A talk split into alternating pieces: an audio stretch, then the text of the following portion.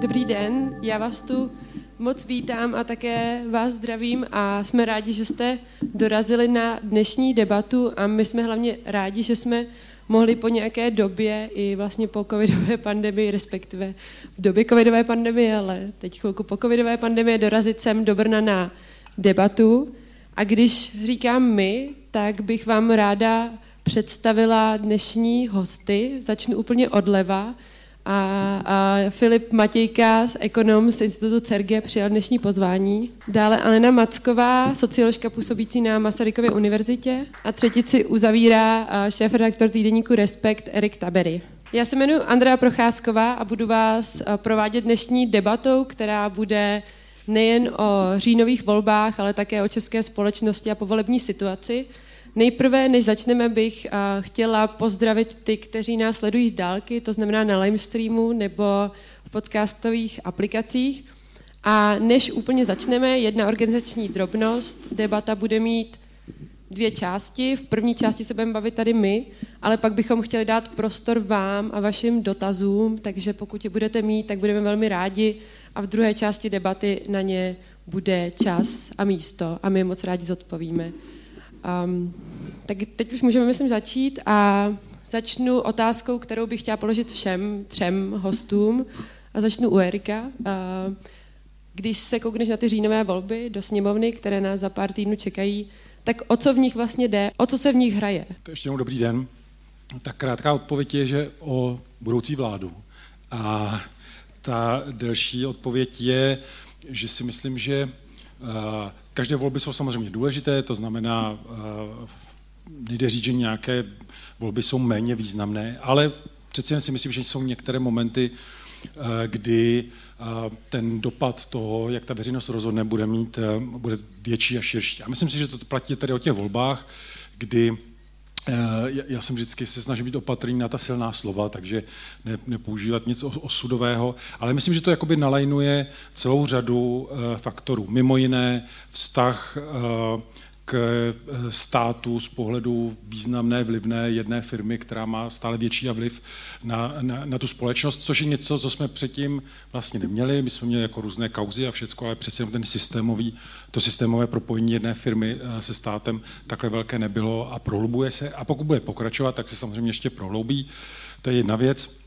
A potom druhá, myslím si, že to bude obecně o pojetí uh, politiky. To znamená, jestli se budeme, eh, zkusíme vydat rozhodně komplikovanou, kodrcavou, eh, možná v něčem neúplně hezkou, eh, klasickou cestou politických stran, a nebo jestli se tady, myslím, že do jisté míry mm, hodně silně stvrdí, že půjdeme tou cestou toho jednoho člověka, politika, který má moc vlastně, jakou jsme předtím u jednoho politika, myslím, že po roce 89 nezažili. Tohle to všechno by se zesílilo, pokud by ta cesta byla vlastně stejná, jako je dneska. Určitě se ke všemu dostaneme, ale nejprve bych stejnou otázku chtěla položit Aleně Mackové. O většině voleb se vždycky říká, že jsou nějakým způsobem přelomové a velká část stran vlastně s tímhletím pracuje, protože chce, chce ty voliče nějakým způsobem mobilizovat. Říká, pojďte teď k volbám, teď se to konečně lame, teď se to změní. A mám pocit, že jako za, za posl- těch posledních, ta poslední dekáda se vždycky nesla jako tady v, tom, v tomhletom etosu. Ale pro mě jsou tyhle ty volby o určitý kontinuitě, o určitým prohlubování trendů. A podle mě k tomu prohloubení těch trendů dojde i když vyhraje opozice, i když vyhraje Andrej Babiš. Eh, ten trend spatřuju právě v tom prohlubování těch propastí mezi těma lidma, na němž vlastně tyhle ty strany staví tu svoji kampaň a jde to vidět vlastně teď na té negativní kampani, která se teď v těch posledních dnech rozjela a ještě vygradovala nějakým způsobem. A eh, vnímám to takže vlastně tady to prohloubení těch eh, rozdílů v té společnosti, nějaký neschody, nějakého neporozumění mezi různýma skupinama obyvatel by tam bylo patrné i v tu chvíli, kdyby vlastně ty volby vyhrály ty opoziční bloky a to z toho důvodu, že oni do určitý míry vlastně selhávají v, té, v tom v té snaze o mobilizaci a oslovení těch skupin obyvatel, které jsou, řekněme, eh, kritičtější ke společnosti a současnému vývoji. A to je to, to je to, kde vlastně se vytváří ta určitá propast.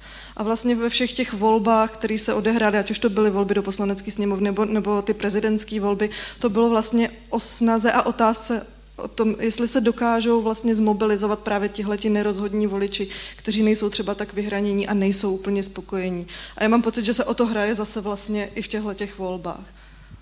Díky, Filipe. Tak děkuji za otázku, děkuji za pozvání a dobrý den. Já jsem ekonom, tak se budu aspoň na začátku snažit co nejvíc držet toho svého tématu. Mně přijde, že víc a víc v poslední době, víc než předtím, vidíme, že se hraje, pokud jde o ekonomiku, víc na efekt.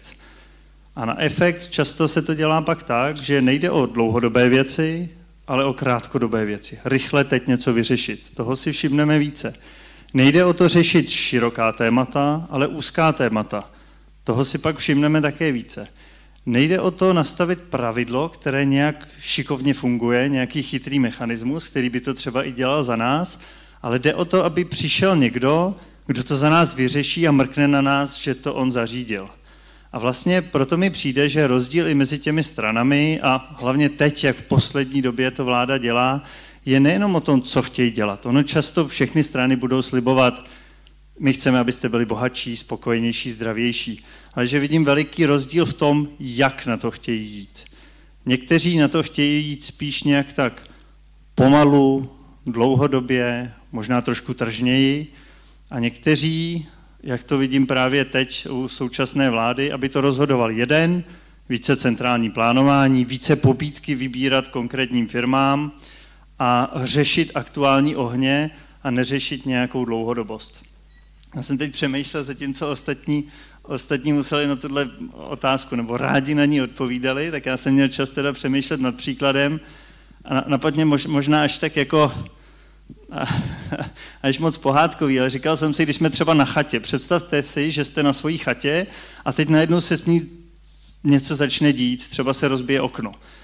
No a najednou buď byste zavolali sklenáře, anebo přiběhne jeden člověk, který rychle s tím něco udělá, zamává vám, mrkne na vás. Za chvilku se stane, že se něco stane se střechou a zase přiběhne ten samý člověk, vymění prkno, možná to neumí, tak tam dá místo toho zlaté prkno, je to daleko dražší a pořád tam tenhle ten jeden člověk pořád běhá a pořád se věci rozbíjejí víc a víc a ta chata chátrá a chátrá. Alternativní způsob by byl, že tam je někdo, kdo třeba řekne, ale možná by bylo dobré tu chatu natřít, a příští tři roky sice neuvidíte moc, že by vám nějak pomáhal, ale ona najednou se rozbíjí méně. A jsou to takové dlouhodobé věci, které časem pomáhají víc a víc. Ten člověk, který tam občas taky běhá, možná udělá pak jednou, že přijde za vaším dítětem a řekne, mrkne na něj a řekne, já vám, tobě, dítko, dám lepší koberec v pokoji. Tak to dítko je nadšené, miluje ho. No a pak mrkne i na to druhé dítko, já ti dám lepší lepší koberec pokoje. A takhle jde po úzkých tématech, kterých si vždycky někdo všimne, ale dlouhodobě je to daleko náročnější. Jeden člověk nikdy nemůže umět ty věci perfektně a my víme, že často jdou nastavit pravidla, mechanismy, které spoustu věcí dělají za nás. A to mi přijde v tom jak obrovský rozdíl. Díky. Um, politika na efekt, krátkodobá řešení, prohlubování trendů a nějaké rozdělenosti nebo vlastně obecně určitý styl řízení té politiky. To všechno asi souvisí se jménem, který tady ještě nepadlo, a to je současný premiér, teda Andrej Babiš, pokud jsem vás správně pochopila. Uh, tak by mě uh, zajímalo, jestli, jako jak s tím teda ta jeho osoba souvisí, jak moc on od roku 2011 teda proměnil tu českou politiku a ještě třetí otázku to tomu dodám a můžete si vybrat. A jestli to je referendum o Andrej Babiši tyto volby. Každé, každé volby jsou referendum tak trochu o té vládě, která byla, takže rozhodně toto je i referendum o Andrej Babišovi.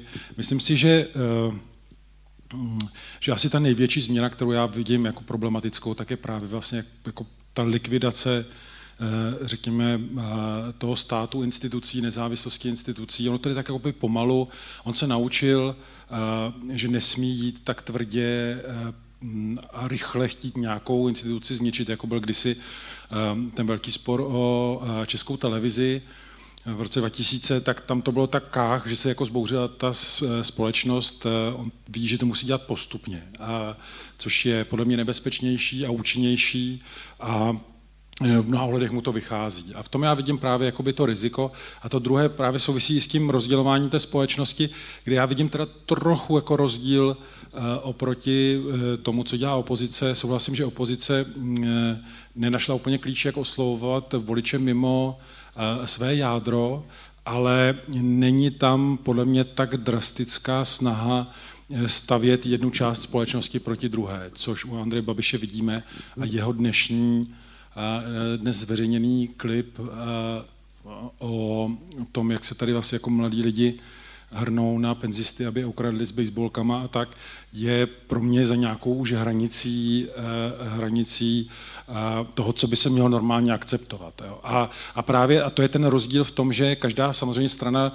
se snaží oslovit nějakou část té skupiny, skupiny těch obyvatel, Eh, to je logické, nicméně, jako jakmile začne vždycky říkat o těch druhých, ne, že jenom volí někoho jiného, ale že to je to nebezpečí, pozor na ně, to je ta hrozba, oni vám chtějí ublížit, tak tam eh, podle mě jako nastává riziko, že se to opravdu potom může zvrtnout. Takže tohle je podle mě něco, co Andrej Babiš do té politiky eh, vnáší a teď to jako zintenzivňuje logicky, protože jemu teče do bod, on nesmí dovolit debatu o covidu, o tom, co se tady vlastně odehrávalo, o kompetenci jeho vládnutí, takže on musí strašit. A už hodně těch nástrojů vystřílel, takže teď už musí jenom víc a víc tlačit na pilu, což se podle mě teď děje. A máš pohled, že ze strategického hlediska to je jako jediné řešení, co teď Andrej Babiš může v té kampani jako nabízet a říkat? Já myslím, že víceméně ano, protože jako z té věcné politiky tam už jako není moc co nového by, by, by přitah takže on musí stvrdit jakoby u těch svých voličů, že jim de facto jde opravdu o krk doslova a on je, jak to říká, já vás ochráním, já jsem ten jediný, který vás e, ochrání. Takže tam je vidět, že on sází de facto už jenom na tuhle tu kartu. Tak zatím to vypadá, že podle aktuálních průzkumů to úplně voličům nevadí, naopak vlastně je teď první okolo 30%, lehce pod 30% některé průzkumy, ale jenom mě zaujalo to, co jste zmiňovala o tom prohlubování společnosti, že máte pocit, že ať už to vlastně vyhraje ta opozice nebo ta vláda, takže to půjde stejným směrem. Tak a proč si to myslíte a co se teda nedaří v té politice dělat, nebo možná ve společnosti dělat, aby to tak jako nebylo? Já vlastně doplním to, co říkal Erik, protože ono to s tím souvisí. Já si myslím, že je to referendum o Andreju Babišovi hlavně pro ty lidi, kteří ho nemají rádi. Oni to ukazují vlastně ty výzkumy a i naše výzkumy, kde jsme měřili stranické sympatie nebo jaký emoce vlastně ty konkrétní lídři vyvolávají. A já nevím, před pár týdny vyšel výzkum agentury Behavio, kde se vlastně ptali, jak voličů, voličů různých stran, jaký emoce si vlastně pojí, s kterými lídry a se kterými, řekněme, tezemi souhlasí ve spojení s tím lídrem. A u Andreje Babiše bylo vidět, nebo na, naše data ukazují, že vzbuzuje velmi silný, silný negativní emoce, velmi silný antipatie u těch, u těch nevoličů, ale podobně je na tom uh, Podobně jsou na tom vlastně i jiní politici, například lídr Pirátů nebo Tomio Okamura, ale u Andreje, Babiš, u Andreje Babiše je typický to, že on vlastně nevyvolá příliš, nevyvolává příliš pozitivní emoce vlastně u svých voličů, nebo jenom u části z nich. Tam bylo vidět, že většina z jeho voličů souhlasí vlastně s tezí, že je jako nějakým způsobem efektivní, že dokáže dělat určitý rozhodnutí, eh, že je prostě efektivní politik, ale nesouhlasili tak moc vlastně s tezemi, že třeba férovej, nebo že eh, je vzdělaný, nebo že prostě dokáže dělat nejlepší věci. A že oni mu vlastně jako do jisté míry podle mě nevěří, eh, ale je pro ně v tuhle tu chvíli, právě pro tu část společnosti, která není úplně spokojená s tím, jakým způsobem se vyvíjí naše společnost, pro ně je ano to řešení. A Andrej Babiš dokáže přesně velmi dobře jakoby oslovovat tuhle tu skupinu voličů, která není spokojená s tím, kam se společnost vyvíjí po těch 90. let, od těch 90. let eh, a dokáže je oslovat navzdory tomu, že on sám nemá vlastně čistý ruce a ty lidi to často jako vědí, nejsou tak úplně slepí ale uh, pro ně tady není alternativa. Žádná jiná strana není schopná tyhle ty voliče oslovit. A uh, Andrej Babiš to dělá opravdu jakoby velmi efektivně s tím, jak vede tu kampaně. Se od rána nemůžu zbavit jakoby představy, potom co jsem viděla ten, ten klip uh, od Ana, jak by to vlastně vypadalo obráceně, jako kdyby ten klip byl udělaný ze strany opozice a kdyby byl prostě klip založený na tom, že seniori ohrožují prostě tu mladou společnost. Prostě absurdní. Já jsem byla v šoku, když jsem to ráno viděla. A co teda ta opozice dělá blbě? Respektive, co se jí nedaří? Proč vlastně není schopná aspoň trošku oslovit pár těch lidí, kteří vlastně říkají, Andrej Babiš není úplně dokonalý, ale my vlastně nevíme, koho jiného volit? Uh, neřeší ty problémy, se kterými se ty lidi potýkají, témata, které jim nějakým způsobem přijdou důležitý. Že? Jsou to lidi, kteří jsou, řekněme, více na periferii, bojují boju s nějakýma sociálníma, ekonomickýma problémama a to jsou vlastně ty, uh, ty témata a politiky, které tady dlouhodobě chybí. Uh, chybí tady prostě ty levicové témata a levicový nějaký uh, koncepčnější řešení. Chybí tady Chybí tady politiky nebo chybí tady prostě ty příběhy, které by dokázaly oslovovat ty lidi a říkali, ano, my víme, že se tady ta společnost prohlubuje, eh, že se ta, ta společnost nějakým způsobem vyvíjí, vyvíjí se rychle, vy pravděpodobně nerozumíte, nestíháte, eh, nerozumíte současnému životnímu stylu, nerozumíte tomu, jakým způsobem některé věci fungují, proč se mění pracovní trh, proč najednou máte méně peněz, nemůžete si pořídit věci, které byste potřebovali, proč se dostáváte do exekucí, proč se potýkáte s různýma problémama. A to, tohle to je to, co ty strany jakoby neřeší. Ale oni to v těch programech, programech mají, tak proč to vlastně jako nedaří předat těm voličům? Protože třeba Piráti a, starostové, ta vlastně jedna z opozičních koalic, tak je označována za levicovou a vlastně jí to poměrně hodně škodí u těch voličů. Tak by mě vlastně jako zajímalo tady ten rozpor a pak už dám prostor Filipovi. Ono to s tím samozřejmě souvisí právě s tím, jakým způsobem byla tady od těch 90. let jakoby pokřivená ta vidina těch politik, jakým způsobem je vnímaná vlastně levice. A jde to vidět třeba i na těch eh, výzkumech, které teď eh, vyšly eh, z těch, studi- z těch škol vlastně středních, že vla, přesto, že se mladí lidé často identifikují s levicí, tak stejně sahají vlastně po těch pravicových stranách, mají blíž k, k TOP 09, k ODS, nebo teda k Pirátům, kteří, které bychom mohli zařadit jako blíž k té levici.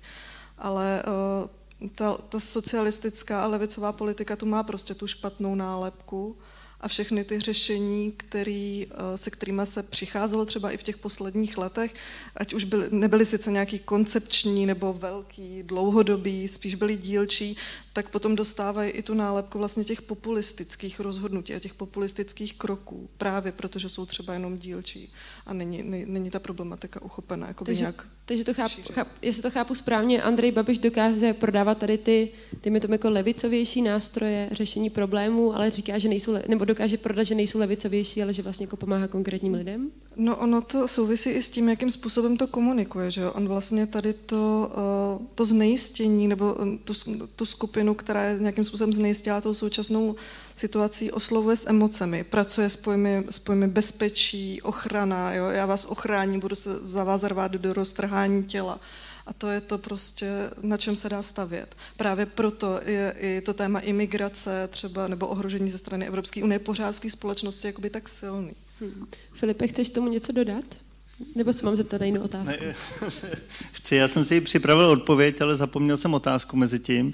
A vím, že jsem vám chtěl říct, že nechci mluvit o konkrétní osobě, já jsem vědec, ekonom, takže nejsem odborník na jednu osobu, ale samozřejmě spousta věcí, co teď se tady děje, se prostě týká pana premiéra. A o čem jsem chtěl mluvit je, že když vidím, kam se ekonomika transformuje, nebo jak teď začíná fungovat jinak, že všechno je je opravdu centrální rozhodované. Já na levicovost, pravicovost koukám vlastně přes dvě dimenze. Jedna dimenze je tak nějak víc podle srdce, cíle. Řekněme, vezmete chudého a bohatého, tak jak moc chcete pomoct tomu chudému na úkor bohatého třeba. Někdo řekne, ten bohatý, ten si to zasloužil vším možným, tak to není potřeba. Někdo zase řekne, všichni bychom se měli mít mít podobně. A to opravdu je spíš otázka srdce. Druhá ta otázka je, jak na to, a to už, na, na, na to už máme odpovědi ve vědě. Jak moc to dělat centrálně a jak moc to dělat na rozhodnutí všech firm, eh, všech lidí a už víme dávno, co by se mělo dělat. a, a jak. A že vlastně spíš tržně, ale pořád stát má obrovskou roli v nastavování pravidel a pomoc v nějakých extrémech, nastavování rovnějších šancí. A teď právě v tomhle vidím obrovský rozdíl a posun v těch přístupech té levicovosti. A vlastně mi přijde, když si pamatuji na začátku, jak se říkalo, když pan premiér přišel řídit stát jako firmu. Ono to často zní pravicově, ale vlastně to je trochu opak. Když se podíváme, některý podnikatel řídí firmu tak, že chce vydělat na tom, že se snaží úžasné produkty budovat a tak dále. Některý spíše na tom, že se snaží ovládnout trh, mít větší monopolní sílu, trošku jako zašlapat konkurenty. Eh, to je jedna věc. A potom podnikatelé se často musí, musí zaměřit na úzkou věc a tu dělat fantasticky. Často musí být číslo jedna, dva, tři na trhu, když jste dál, tak už vlastně zkrachujete. Když se ale dostaneme k tomu, jak funguje celá společnost, tak by měla fungovat trochu úplně opačně. Vlastně byste neměli podporovat monopoly a silné skupiny, což se teď děje, ale spíš takovou tu živost, aby všude možně něco kvetlo a pak se to samo ukáže, co z toho dobře funguje. To je jedna věc. Potom druhá věc, proč nefunguje to řídit stát jako firmu, eh, tam nemůžete tolik riskovat. Firma musí riskovat, protože když neriskuje a není jedna z těch nejlepších na trhu, tak se stejně neuživí. Takže musí riskovat. Ale stát, když riskuje hodně, tak se může stát, že pak přijde jako obrovská zdravotní krize nebo může přijít válka a tak. To je hlavní důvod, proč třeba, když máte diktaturu, a teď já to nechci přehánět, já si nemyslím, že my teď máme diktaturu, ale když máte silné centrální uh, vůdce, tak často ta země může hodně rychle zbohatnout nebo vyrůst. Ale taky se stává, že hodně brzo jde úplně dolů. Když se díváte na to, jak si vedly různé země minulá staletí, tak demokracie v průměru si vedou nejlépe. Často jdou pomalu, ale jdou nahoru pořád a dlouho. Je to pomalé, ale postupně, bez nějakého velkého rizika jdou nahoru, zatímco tam, kde je moc koncentrovanější, jdou rychle nahoru a rychle skončí. To si může dovolit firma, ale stát si to dovolit nemůže. Velkou roli hraje a bude hrát i po volbách ekonomika, to nejen kvůli covidové krizi, tak mě by zajímalo, jak moc se to překládá do nějakých postojů voličů, to, jak je na tom ekonomický stát a to, jak jsou oni na tom ekonomicky. Jestli chceš, Filipe, pokračovat, jak můžeš, anebo Eriku, ale no, máte prostor. Já, já, určitě to je jedna ze teď si říkám, teď oni se asi dívají moje děti a my jsme se teď dívali na pár videí, jak si dělali legraci z fotbalistů, jak vždycky začínají, tak určitě. Takže když já jsem začal odpovědí určitě, tak se teď smějou a je mávám. Ať si to užijí. Uh, že je, je, to, je to zásadní, vždycky to je zásadní. To je, jak říkala Alena, že je to konkrétní problém, který vidíme, všich, všichni si toho všimneme. Uh, jedna věc, co jsem si říkal, čím to je, že vlastně teď těch, můžeme jim říkat, populistických nebo na efekt, nebo takové řešení, která nám teď připadají dobrá, ale dlouhodobě vidíme, že nám budou škodit, v posledních měsících ji vidíme strašně moc. A čím to je, že jich teď je víc než jindy před volbami? A já, já vlastně myslím, že jeden z těch důvodů může být i covid, z toho, že my jsme na tohle dělali jeden, jeden projekt, že nás zajímalo, jak funguje demokracie, když jsou voliči nepozorní. Vlastně dávat trh s hlasy, trh s politickými stranami dohromady z nepozornosti. Když máte nějaké veliké téma, nebo řekněme, když čím lidé věnují méně pozornosti, tím jsou politici motivovanější právě vytahovat tato líbivá témata, která ale dlouhodobě nefungují. Já myslím, že COVID byl něco, co nás všechny unavilo. Sledovali jsme zprávy, já jsem několik měsíců sledoval zprávy daleko více než kdy jindy a pak musím říct, že jsem na pár měsíců vypnul. Já nevím, jak vy, já, mě to unavilo. A když jsme všichni unavení a méně nová témata přitáhnou naši pozornost, tak o to více jsou politici potom motivovaní přijít s něčím akutně bombastickým, ale když nad tím začneme přemýšlet více do detailu a do hloubky, tak časem zjistíme, že to není dobrý návrh. Ale možná na to nemáme vůbec čas nad tím přemýšlet. Takže mi vlastně přijde, že COVID může způsobil i tady to. Eriku, a jak vlastně hodnotíš tu unavenost, neunavenost a využila opozice tu šanci s covidovou pandemí? Uh, jako, ono se na to neodpovídá úplně snadno, protože samozřejmě se nabízí odpověď, že nevyužila, eh, když jsme zažili to, co jsme zažili, rekordní počet mrtvých, špatná zpráva země, chybná rozhodnutí, která opakovaně nám musel napadat soud, a eh, špatná podpora ekonomiky, vyhazování peněz tam, kde nebylo, špatné eh, výběrové řízení, prostě jako strašně moc věcí špatně. Nicméně politici mohou využít a rozehrát to, co v té společnosti rezonuje. A i k mému překvapení té české společnosti je to eh, ve většině jedno. A ukazují to eh, veřejné debaty, ukazuje to řada výzkumů. A je to něco, co nevztahují k výkonu politiků. Eh, pro mě, jako člověka, který sleduje tu politiku, je to hodně vážná zpráva, protože eh, my vidíme, že politici reagují tak, eh, co cítí, co cítí u té společnosti, co jí vadí, nevadí. Jestli té společnosti tohle nevadí, tak de facto podle mě ty politici ví, že můžou cokoliv.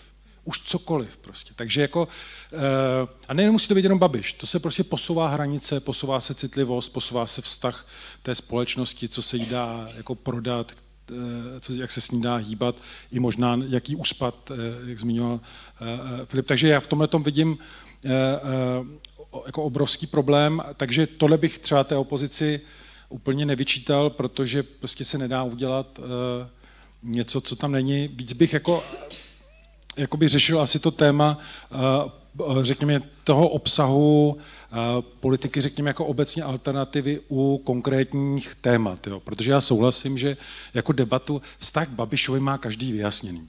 Jo? Jako víceméně je to jasné. A ty strany jsou i v tomhle tak už trochu jakoby profilované, že e, věnovat větší prostor nějakým tématům, kde se bude víc řešit to, co, se, jak, co má vliv a dopad na tu e, veřejnost, by bylo podle mě potřeba. Ale eh, Andrej Babiš má výhodu, což tady také jakoby, eh, padlo, my de facto nemáme levici. Sociální demokracie už téměř neexistuje eh, a, a nemá ani tu sílu ta témata vytahovat. A Andrej Babiš dělá nedělá levicovou politiku, on vyzobne něco, že tady vám dám peníze, což působí sociálně. Nicméně z mého pohledu levicová politika sociální je, že se nastaví nějaký systém že se v tom e, ti lidé potom budou cítit jako bezpečně, nějak to na ně myslí, že to není ad hoc, teď vás potřebuji koupit, dám vám tyhle ty peníze. A myslím si, že tohle je problém a bude problém pro Českou republiku, že absence silné demokratické levice je podle mě otázka, jestli e, jako může společnost e, přežít ve zdraví. Jako vždycky to vyvažování eh, a ten balans je podle mě pro tu veřejnou debatu a i veřejnou kontrolu podle mě strašně důležitý. A Andrej Babiš, eh, ten kdyby se dostal do opozice, tak se na ty lidi vykašle okamžitě. Jako, když už nebude mít moc, tak nebude řešit, jak kontrolovat sociálně citlivé programy vlády. Prostě na ty lidi se vykašle a v tu chvíli jako tam ta, ta, ten levicový hlas podle mě bude chybět v té sněmovně. A jak hodnotíš ty opoziční bloky, protože dlouho hodně novinářů, ale hodně vlastně i občanská společnost, ať už vzpomenu na Milion chvilek, nebo kohokoliv vlastně jiného si přála, aby se spojili, tak jak tohle spojení hodnotí, že se se vlastně vyplatilo? To uvidíme už za dva a půl týdne asi, nebo za jak dlouho. Takhle, eh, občas se hodnotí, že si dívá zpětně, kdybyste kandidovali eh, samostatně, možná byste dostali víc, nebo, což je samozřejmě nesmysl. V politice neexistuje jako eh, cesta zpátky v čase a odtud by se to vyvíjelo lineárně. To znamená, ta společnost, kdyby viděla, že ty strany se nedohodnou, tak podle mě samozřejmě na to bude reagovat. Takže jestli si někdo myslí, že by měl samostatně 15 nebo víc procent tak to může být velká iluze, o čemž se ostatně jako eh, přesvědčil eh, Stan a lidovci před minulými volbami, kdy chtěli jít spolu a pak jakoby o toho couvli a, a dostali mnohem méně, než čekali a než by mohli, kdyby šli společně. Takže jako z tohohle hlediska myslím, že ta spolupráce byla nutná, ale pochopitelně nese to sebou uh, nějaké problémy, které my vnímáme a slyšíme jako novináři. Uh, ta, uh, někomu říká, já bych volil stan, ale Piráti jsou levicoví. Pak spousta lidí vám řekne, tam není vůbec žádná levicová strana, tak já nemůžu je volit. A, nebo liberálové, konzervativci v těch e, proudech. Od e, spoustu lidí, kteří volí, nebo e, dokonce jsou členové KDU, tak říkají, že nemůžou volit tam, kde je ODS. Takže jako vždycky tam bude nějaké ale nicméně myslím si, že těm stranám jako ne, ne, nezbývalo nic jiného, než jít do té spolupráce. A je to něco podobného jenom v jednom ohledu, což já opět podepisuju, ten jiný vztah, nový, nebo nový vztah eh, k Babišovi, který není jako na, na základě lásky. My ten obrat vidíme také znova jako novináři, protože nám lidé píší. Takže zatímco před těmi lety to bylo Babiš je zachránce, hodný pán a tak dále. Dneska ty jeho voliči nám píšou úplně otevřeně, já vím, že je zloděj, jo, nebo já vím, že to je gauner, ale eh, on aspoň nám něco dal, nebo on na nás jakoby myslí. Jo. Takže tam já úplně souhlasím, že pro spoustu lidí eh, mají pocit, že on jim vlastně jediný zbyl a tam si myslím, že v tomhle tématu mohla ta opozice zkoušet trochu víc, jak najít ten slovník eh, a ten vztah k těm, eh, těm voličům Andreje Babiše. Filipe? Já jsem k tomu chtěl dodat jenom k těm koalicím, že jako občan jsem rád, že se to stalo a vlastně myslím si, že i ta demokracie potom funguje lépe, protože je, jasné, že kdyby byly všechny strany zvlášť, tak každá se může nastavit, řekněme, přesnějš na konkrétního svého voliče a můžeme si najít něco přesnějšího. Ale ve finále, jak u nás máme, máme systém, máme, máme poměrný systém, tak by museli utvořit vládu a pak dopředu bychom nevěděli, co by ta vláda prosazovala. Takhle, když se dopředu některé spojí a dají dohromady program, musí udělat kompromis, tak si už vlastně spíše můžeme představit, jak by ten větší celek, jak by ta vláda ve finále uh, vypadala. Takže myslím, že to je celkově transparentnější a v tomto, v tomto je lepší. No hlavně jde asi o tu 101, že jo, na konci, protože ve sněmovně se bude hrát Jasně. o tu důvěru a když máte subjekt 30 a druhý 25 a 20, tak asi je lep, jako pravděpodobně si dáváte tu 101 dohromady. Ale no, um, už se tady zmínilo, že vlastně nevíme, jak ty volby dopadnou a v posledním týdnu se rozhoduje až 30% voličů. Víme, kdo jsou tito voliči a co je vlastně dokáže zvednout ze židle a jít volit třeba konkrétní stranu. Dá se to vlastně vůbec nějak generalizovat? No, mm, vlastně moc ne, no. Proto je tak těžké je samozřejmě oslovit, jo? jinak by to už dělal každý, jak v každých volbách a ty lidi by k volbám chodili, protože uh, Ač víme, že to jsou třeba častěji mladí lidi, lidi s nižším socioekonomickým statusem a vzděláním, tak do toho vstupuje řada dalších, dalších proměných. Jako, jako třeba víme to, že to jsou spíš lidi jakoby na periferii. Čím jsou dál vlastně od centra, jsou to třeba ty pohraniční oblasti na Karlovarsku, v Ústeckém kraji a tak dál.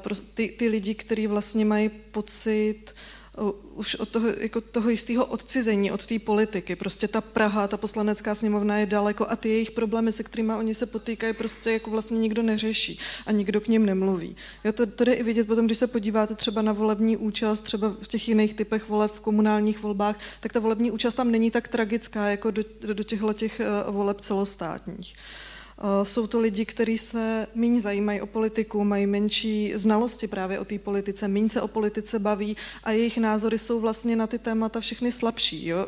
Nám se i vlastně hůř měří. Jo? Sice dostaneme prostě nějaký, uh, nějaký data o tom, jako co si myslí o určitých věcech, ale oni často si ten názor dělají až tu chvíli, protože se zkrátka nezajímají. A pak je samozřejmě strašně těžký takovýhle lidi oslovit. Jako s čím, když vlastně uh, jim nerozumíte.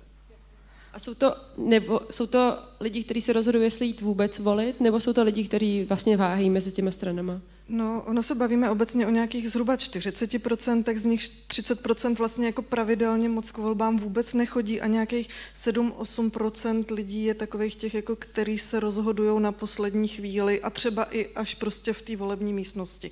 Což je právě ta skupina, na kterou se cílit dá a my víme, že se prostě tyhle ty lidi oslovit dají, že bylo to vidět v tom druhém kole prezidentských voleb, kde se to podařilo Milošu Zemanovi, podařilo se to vlastně i Igorovi Matovičovi oslovit nejenom tyhle, ty, tyhle ty nevoliče nebo ty nerozhodnuté, ale dokonce oslovoval i voliče z jiných, z jiných stran. Jo. Máte pocit, že ta kampaň, kterou teď Andrej Babiš vede, ta, která je vlastně jako hodně založena na té až agresivitě, tak uh, míří právě na ně? Přesně tak. To já si myslím, že uh, přesně na ně míří a je to velmi efektivní. Protože to, to, ty postoje těch lidí, kteří vlastně jsou nerozhodnutí nebo nechodí k těm volbám, nám právě ukazují to, že jsou uh, méně spokojení vlastně se životem, jaký vedou, méně, méně spokojení vlastně s, s fungováním demokracie, uh, nemají vlastně blízko k žádné té straně, jsou opravdu jakoby odcizený od toho systému, jsou kritičtější a ve chvíli, kdy se to povedlo vlastně Miloši Zemanovi oslovit tyhle ty lidi, tak já si myslím, že Andrej Babiš a Ano na ně vlastně cílí velmi podobně. Taky to já jsem zástupce vás, obyčejných lidí, uh, tak pojďte k těm volbám. Já vás budu chránit. Já, to je přesně na co cílí teď ta, ta kampaň. Už tady padlo trochu na začátku. Jak moc je problém ten generační konflikt? Ve smyslu toho, že se tady vlastně uměle něco vytváří a vlastně to je otázka se na vás všechny tři, protože to, na to se dá nahlížet různě politici třeba poslední dobou právě vláda Andreje Babiše třeba hodně cílí na důchodce, což je strategický tah. Každý třetí volič je důchodce, prostě vyplatí se to zaměřovat se na jednu skupinu. Asi to není a priori špatně, ale jak moc vnímáte teď to, tu náladu, jestli tady hrozí nějaký generační střed a jak třeba do budoucna s tou pozorností, která je i finančně soustředěna třeba na ty starší voliče vlastně pracovat? Já, já, já to vnímám jako problém, protože třeba teď, jak e, jsme tady na debatě, tak jsem byl i párkrát jako v domovech eh, eh, jako seniorů, kdy jsem bavil, se bavil s tou starší generací. A tam je mimochodem velice často se to opakoval takový zajímavý rozpor, že mi říkají, jako padá otázka víceméně jako co proti nám vlastně jakoby ty mladí mají a že vlastně jako čím to je, že mají pocit, že eh, se k ním, ale třeba, že nakoupit nebo někam, chovají ty mladí lidi jako líp než v minulosti, že jim pomůžou, jsou na ně jako takový vstřícní. Takže eh, tam je zajímavé, že i přes nějakou vlastní zkušenost, tak mají pocit, že se tam něco děje, protože jim to někdo říká. A já jsem, eh, já obecně jako jsem vždycky nervózní, když někdo takhle jako usilovně pracuje na, na rozdělení té společnosti, jako opravdu vytváření té nenávisti. Eh, je něco jiného říkat, pojďme se bavit, jestli liberální hodnoty, konzervativní, nebo já nevím, nízké, velké daně, kde se ty lidé budou taky jakoby lišit, ale tady to jde mnohem hloubš. Jo. A je to ještě vlastně o to zajímavější a problematičtější, že vlastně to rozehrává premiér. Většinou tenhle ten druh politiky dělají, dělá spíš opozice, která chce jít nahoru. Eh, u nás to eh, dělá takhle jako vlivný eh, politik, který navíc tu odpovědnost už má dlouho. A, a to má samozřejmě zesílený ten efekt a zároveň je to absurdní, protože jako pokud on chce někoho chránit a i ta, i ta ten absurdní název té knihy sdílejte, než to zakážou. Než to zakážou. Jako, jako jediný de facto, kdo to může zakázat, je on, takže jako v tom je to legrační. A, a nejmocnější muž v zemi, jeden z nejbohatších, vlastní média, má obrovský PR, nedodržuje pravidla kampaně a tak dále. To znamená, je to fakt jako kdybych já tvrdil, že jsem blondýna. Eh, eh, a, a jemu to vychází, na rozdíl ode mě, teda mě by to neprošlo. Ale eh, jako v tom myslím, že, že já jako cítím ten strašně zajímavý jako rozpor v tom, že jako naskakování na něco, co je viditelná lež, ale jakoby funguje to a v kombinaci právě se sdílením a šířením té nenávisti, tak tam cítím, že už je nějaký koktejl, který jako je problematický. Ale no, máte pocit, že to je jedna z těch propastí, která se tady buduje, jak jste zmiňoval na začátku? Jo, mně tohle to vlastně přijde vlastně strašně smutný, že staví tu kampaň na tom přiživování takových těch stereotypů, které v té společnosti se nějakým způsobem vyskytují.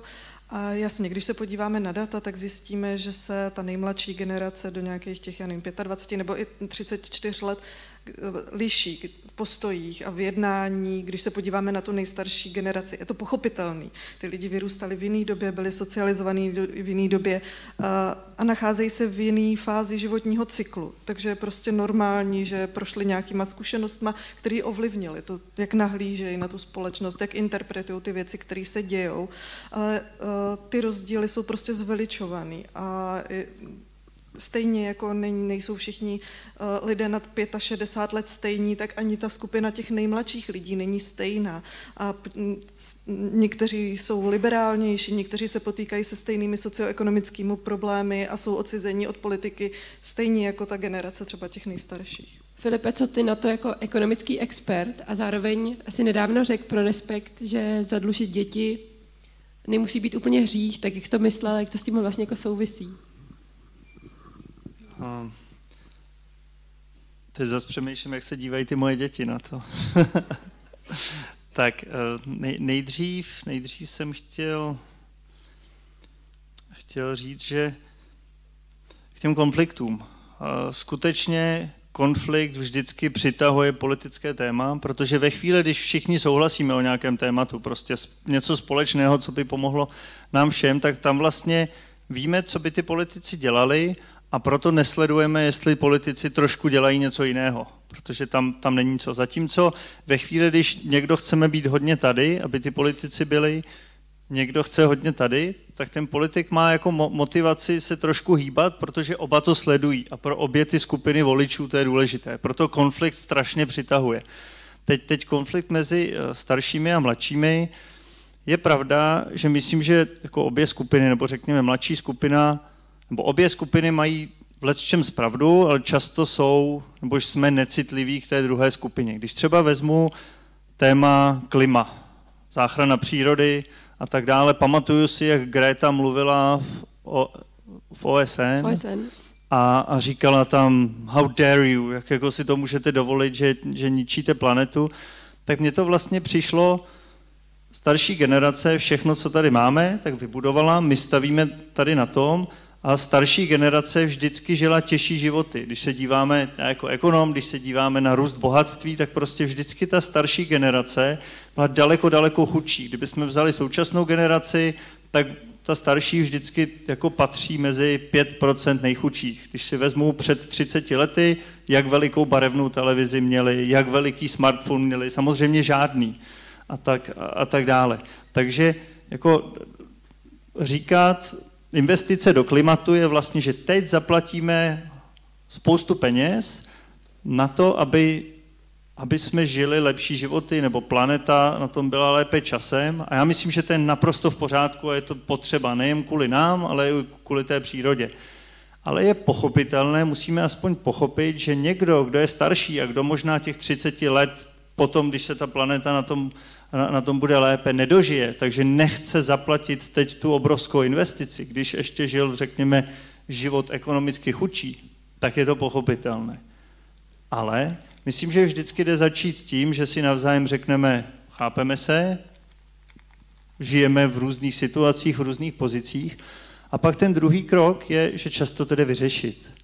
Ve chvíli, když máme nějaké řešení, které nám v průměru pomůže, tak vždycky můžeme ten výdělek rozdělit tak, aby jsme všichni na tom vydělali. Když nám to v průměru nepomůže, uškodí, tak to nemá cenu dělat. Tak teď příklad k tomu klimatu. A pak se zkusím vrátit k těm dluhům. Příklad k tomu klimatu. Tak je jeden z takových řešení, jak nevypouštět tolik škodlivin do ovzduší, je zdanit emise. A teď to je jeden úzký příklad, ale celkově můžete danit škodliviny a tak.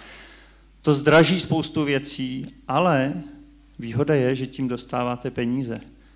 Na chod státu, na chod našich společných věcí my potřebujeme něco danit. Teď často daníme věci, které jsou užitečné. Daníme třeba hodně práci. Tak místo toho, kdyby jsme danili emise, pomůže to klimatu, ale zároveň dostaneme peníze a ty peníze z velké části i můžeme dát té starší generaci, která z toho třeba nebude mít tolik jako ti mladší. Tím chci říct, že vždycky jde najít nějaké, nějaký kompromis, když nám to v průměru pomůže, tak rozdělit ty výdělky, výnosy tak, aby všichni byli spokojení. A to děláme strašně málo. My často řekneme rychlé řešení, ten je spokojený, ten je nespokojený a naopak ještě politici se na tom vozí, na tom konfliktu. To mi přijde obrovská škoda. Přitom to vyřešit jde. A k těm dluhům, to, to si myslím, že je pravda. Vlastně my často děláme to, že chceme slabšímu pomoci, že silnější pomůže slabšímu, bohatší pomůže chudšímu, protože pro chudšího tisícovka navíc je daleko, může pomoci daleko víc než bohatším, bohatému tisícovka navíc. A vlastně mezi generacemi je to podobné. Jak už jsem říkal, že starší generace nebo Představte si dvě generace před námi. Tenkrát neměli ani pračku, prostě byli daleko chudší. Tak ve chvíli, když my můžeme z toho našeho bohatství tím zadlužením trošku dát té starší generaci, tak vlastně z téhle logiky, jako dát od chudšího, od bohatšího chudšímu, to je naprosto rozumné. A teď je samozřejmě otázka, jak moc. Rodina taky se zadluží, když si řekne, koupím si byt a budu ho využívat příštích 30 let. Ale musí zároveň se zadlužit tak, aby byla schopna to splácet, jinak to nejde. Takže máš pocit, že je nějaká mýtizace dluhu, možná to státního? Nějaká? Mýtizace, nebo jako ve smyslu toho, že se bojíme toho dluhu na úrovni státu, ale vlastně všichni, většina obyvatel má hypoték, hypotéku a podobně, vlastně jsou zadlužení. To, to, to je pravda. P- problém je, že s tím státem, s tím dluhem neumíme nakládat tak chytře. My, když víme o rodinných financích, víme přesně, co potřebujeme, tak jsme schopni si říct, tenhle rok se strašně zadlužím a pak to budu splácet. A chováme se, rozumíme té své situaci, rozumíme těm našim, těm našim potřebám a děláme to pro sebe, tak nad tím pořádně přemýšlíme. Řekněme, chováme se rozumně. Když jde o fungování celého státu, tak by také existovaly nějaká, řekněme, komplikovaná strategie, jak to udělat přesně tak, aby to bylo pro tu naší společnost dlouhodobě nejlepší, ale my víme, že stát se nechová zas tak rozumně. Jednak nezná přesně, co potřebuje, jednak politici mají trošku jiné motivace a tak dále. Takže vlastně tam občas je potřeba najít jednoduchá pravidla. Vlastně se tomu říká, musíme si svázat ruce nějak. A že se bojím, že kdyby se tohle úplně rozvázalo, tak pak přijde politik, o kterému třeba nejde tolik o tu zemi a zadluží strašně moc na něco, na něco neužitečného. Proto pořád hledáme kompromis mezi těmi jednoduchými pravidly a aby vlastně politici toho nemohli dělat tolik, ale na druhou stranu musíme říct, že kdyby jsme to dělali rozumně, tak to jde dělat lépe, ale žijeme jako v, ve složitém světě, kde najít, kde prostě ideál neexistuje. Mm. Poslední dvě otázky, než dáme prostor vám, tak budeme rádi, když si je začnete třeba připravovat. A, a předposlední otázka je na vás, ale no, mě by zajímalo, a Filip to už trochu naznačil, vlastně v celé té debatě se to tak jako vyne, že po volbách, ať už dopadnou jakkoliv, budeme muset řešit nějaké společenské, ale vlastně jiné výzvy, jako je klima, krize a podobně, tak jak jako najít schodu ve společnosti, kdy říkáte, že se vlastně jako posilují propasti mezi určitými skupinami. Jak vlastně najít ten kompromis, na kterým se shodne většina společnosti? To je vlastně i to, co je pro tyhle ty volby jakoby dost typický, nebo i pro ty předchozí, že vlastně chybí nějaká obecnější vize o tom, jak by měla ta společnost fungovat, jak by měla vypadat. A mně se v, tomto, v tomhle ohledu hrozně líbila v červnu, myslím, že v červnu vyšla zpráva od eh, agentura STEM dělala mm, takový bezva výzkum, myslím, že ho vedl Martin Buchtík, eh, dělali ho formou takových těch malých, eh, malých fokusních skupin o třech lidech a tím výsledkem z toho je, že vlastně identifikovali, že ve společnosti jsou takový zjednodušeně tři skupiny, tři skupiny lidí.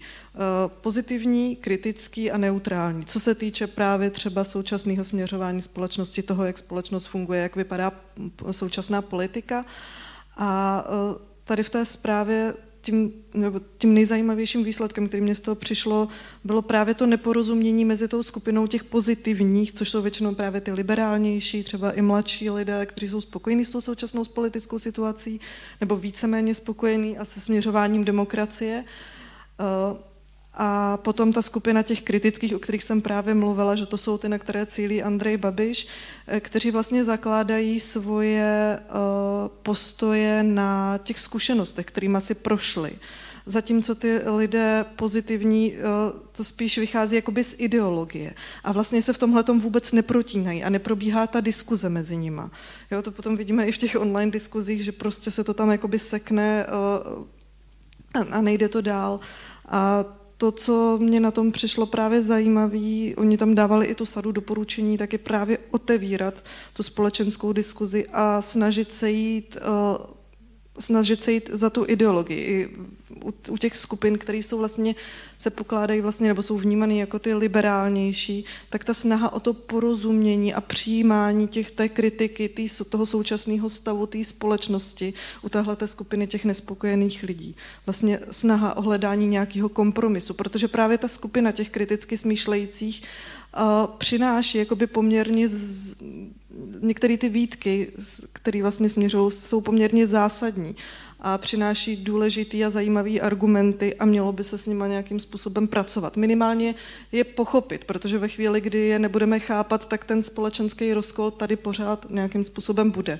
A oni to tam v té zprávě vlastně ilustrovali i na, na tom, jakým způsobem lidé zacházejí s informacemi že vlastně uh, ty lidé, kteří, řekněme, jsou pozitivnější v tom hodnocení té současné situace, potom často vlastně uh, ty postoje těch kritičtějších, uh, řekněme, smetou ze stolu s tím, že to jsou ty lidé, kteří konzumují ty dezinformace a nečtou ty správné média a že jsou neinformovaní. A ve chvíli, kdyby se dostatečně informovali a my, my, my jsme jim to vysvětlili a konzumovali by ty správné média, tak by přece pochopili, že ten jejich názor je špatný a ten náš je ten dobrý. A to je to jádro toho neporozumění. Takže jako, já vím, že je to komplikovaný, ale snaha právě jakoby otevírat ty těžké témata, ty bolestivé věci a nechat prostě ty témata tou společností jakoby projít, i když to třeba opravdu jakoby bude bolestivý. Více bavit o těch migrantech, více bavit o těch tématech, které jsou prostě palčivý a štěpící.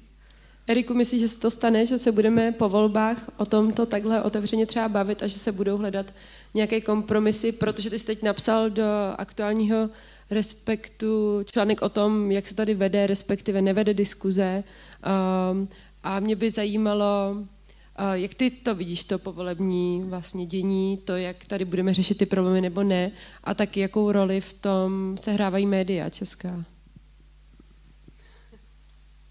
Um, myslím, ono by hodně záleželo samozřejmě na tom, jak ty volby dopadnou. Myslím si, že když vyhraje Andrej Babiš a se staví vládu, tak nic z nějaké hlubší debaty tady prostě neproběhne, protože k tomu uh, do, do jisté míry nebude, si myslím, že chuť a, a myslím si, že ten zápas se povede, a což je jako bohužel, ale prostě o udržení nějakých formálních aspektů jako demokratického státu. A, a já souhlasím s tím, že my potřebujeme jít od těch debat o tom, e, jaká je míra demokracie a tak dále, což je samozřejmě důležité, ale my potřebujeme jít k těm věcným tématům, jako z kvality života a tak. Jenže ono bohužel to samozřejmě není vůbec, vůbec tak jednoduché, protože potom na tom voláme všichni, pojďme spolu víc debatovat, otevřeně mluvit o tom, ale na to musí být dva. A, a tak jako e, se možná část e, dívá skrz e, ta liberálnější, skrz prsty na tu konzervativnější, už to není přesné slovo, tu, který má, která, která má ty větší obavy, tak to samozřejmě platí opačně. Jo? Takže a není cesta, jak, jak říct, teď tohle musíte číst, o tom nemusíte debatovat, tohle musíte poslouchat. A, a to je právě ten problém, že jak vlastně najít tu cestu vůbec k té, eh, k té debatě, když si o vás někdo myslí, že jste ten jakoby padouch. Jo. A e, Andrej Babiš a Miloš Zeman věnují strašně energie na to, aby tvrdili o těch médiích, o těch liberách, že jsou ty padouši, což trochu zmiňuji v tom, e, v tom textu, protože to není jenom český problém. Trump na tom postavil celou svou asi jakoby kampaň. Takže jako potom je strašně těžký přesvědčit, to člověk vidí, že, jo, že vlastně pro nemalou část té společnosti je uh, jako zosobění zla, i když nikdy nic ode mě nečetli, nebo vůbec neví, co dělám, ale prostě stačí buď to, že jsem novinář, nebo Respekt, eh, nebo Praha, to už je jedno, jaká nálepka eh, se tam jakoby hodí. Takže já vždycky říkám, že ta debata že člověk musí začít u sebe, to znamená mít otevřenost, věnovat se těm tématům, nikdy se nevysmívat těm lidem. Myslím si, že je jakákoliv kritika, že to platí jak pro novináře, tak pro politiku, že kritika Andreje Babiše má být kritika Andreje Babiše, kritika Miloše Zemana, Miloše Zemana nebo opozice, ale skrz ně jakoby potom útočit na, ty, na tu společnost, na ty jejich voliče, to je jako fatální chyba, eh, protože působí to elitářsky, ty lidi mají potom pocit, že zodpovídají za něco, za, co, co nemůžou ani ovlivnit, nerozumí té, té, eh, té, té debatě. Takže mm, ta otevřenost tam musí být, ale eh, ta moje zkušenost, že přes veškerou tu snahu že to je fakt strašně, strašně těžký. A kdybych to jakoby uzavřel, podle mě ve chvíli, kdyby tady byla vláda, která bude jako normální v tom, že bude vlastně špatná a bude dělat chyby a, a bude nám líst na nervy a tak dále, tak si myslím, že to paradoxně trochu uvolní cestu k té, uh, k té širší debatě. Mimochodem, myslím si, že by i ze vztahu k médiím bylo zajímavé, jako že by ti, kteří Eh, podporují eh, buď to Zemana nebo Babiše a teď si myslí, že média útočí jenom na ně a na nikoho jiného, protože už zapomněli, že všechno to, co vidí o těch předchozích vládách, vědí od nás de facto, od těch, od těch novinářů. Tak podle mě zažijou to, co zažívá Amerika, když si mysleli také, že útočili jenom na Trumpa a myslím si, že Biden dostává od eh, těch jakoby liberálních médií jako velice, velice tvrdě Eh, tvrdou kritiku. A myslím si, že to, tohle zažije příští vláda úplně stejně. Jo, to, že kritizujeme Andrej Babiše, neznamená, že zavřeme oči eh, k těm příštím vládám, pokud budou bez něj. Naopak. Takže si máme přát špatnou vládu. Já, já jsem obecně zastáncem nudných, obyčejných politiků, kteří dělají strašně moc chyb a jednou se tam najde nějaký korupčník a jednou se tam najde nějaký jako větší trouba, ale je, to pořád taková ta normální zpráva věcí, kontrola, Uh, oni se potom také trochu víc bojí té reakce té veřejnosti, takže se víc potom rychleji reaguje na ty, na ty kauzy. Ve chvíli ten politik opravdu zjistí, že ho nic nepoškodí, jo, že může jako cokoliv, tak potom ta veřejnost ztrácí jakoukoliv možnost korekce. Takže v tom já jsem zastánce nudných, obyčejných politiků a stran. Super, tak tímto závěrem se přesuneme k vám. Někdo má nějaký dotaz na kohokoliv zde, o čemkoliv? Mně byl nejbližší tady z těch, z těch hostů pan ekonom. On mluvil konkrétně o těch problémech a já bych na to navázal. Eh, prosím vás, eh, ročte trochu historii tak víte, že už tisíce let se objevují takové cykly civilizační. Začíná to průstem, potom je na vrcholu nějaký čas a potom to končí kolapsem. A ví se už dokonce, proč, jak se to děje. A sice tak, že vzrůstá byrokracie, ano, že vzrůstá počet úředníků, až potom ten stát dojde do takového stádia, kde to není schopen vůbec zaplatit, tu, tu byrokracii. No a teď bych to, bych to uzavřel nějak. Eh, je fakt, že zase mě dost jako naštvala paní, eh, paní Maláčová, když řekla, že všem státním zaměstnancům přidala tři tisíce plošně. Ano, já bych měl, jak si jako, možná to není můj nápad, nevím, nečetl jsem to nikde, úplně jednoduchou metodu, jak snížit počet byrokracie a hlavně snížit složitost našeho státu, kdyby se schválila v parlamentě jednoduchý zákon, a sice nesnižovat platy jo, úředníkům, nesnižovat, ale nechat stop stav mzdových fondů, řekněme 10 na 15 let. Ano, ať si oni sami můžou mít třeba trojnásobné platy, ale ať si sami poradí s tou sumou, a to bychom se možná divili, kolik zbytečných zákonů, kolik zbytečných vyhlášek by oni sami zrušili, pan to ví nejlíp. Zhora říct, znižíme tolik počet, tolik eh, administrativních těl je pěkný, ale nikdo zhora neví, co to je přesně nastanovit nějakou kostru nezbytnou a zbytek nechat na finančních úřadech. Eh, prosím vás, nemluvím o lékařích a školství a hm, policisté a hasiči, to už je trochu jiná kapitola, ale ti byrokrati na úřadech, na státních, obecních, myslím si, že by to po, po, jako pomohlo. Co si na to, o to myslíte, pane ekonome a paní socioložko? Tak dě, děkujeme za dotaz. Já, já, já myslím, že obecně jako růst složitosti společnosti nebo organizací je velký problém. Já to vlastně vidím i u nás na škole. A vlastně má to hodně společného s tím krátkodobým řešením versus dlouhodobým. A konkrétně to je tak, že my každý měsíc máme velikou schůzi a řešíme, co se nelíbí studentům.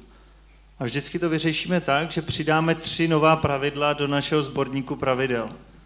To je za rok nějakých 40 pravidel a pořád takhle přidáváme, přidáváme Alternativa je, že bychom se zamysleli více a řekli bychom si, zrušíme spoustu pravidel a vymyslíme jedno, které bude řešit víc věcí. My pořád jenom opravujeme, řešíme ty drobné ohníčky a tak to řeší všechny státy, protože právě i pro vládu je prostě těžké, ani nemají motivaci myslet tak dlouho dopředu.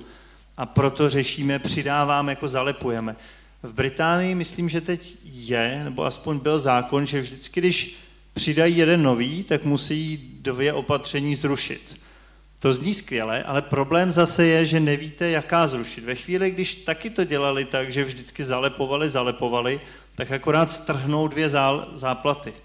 tak to je, to je tak, taky těžké, ale je skvělé, že jste se na to zeptali. Důležité o tom mluvit, aby jsme prostě dlouhodobě tak nějak tlačili na to, radši se zastavme, jak říkal Erik, radši prostě udělíme ty věci nudně a pořádně, než vždycky rychle, efektně něco, něco vyřešit.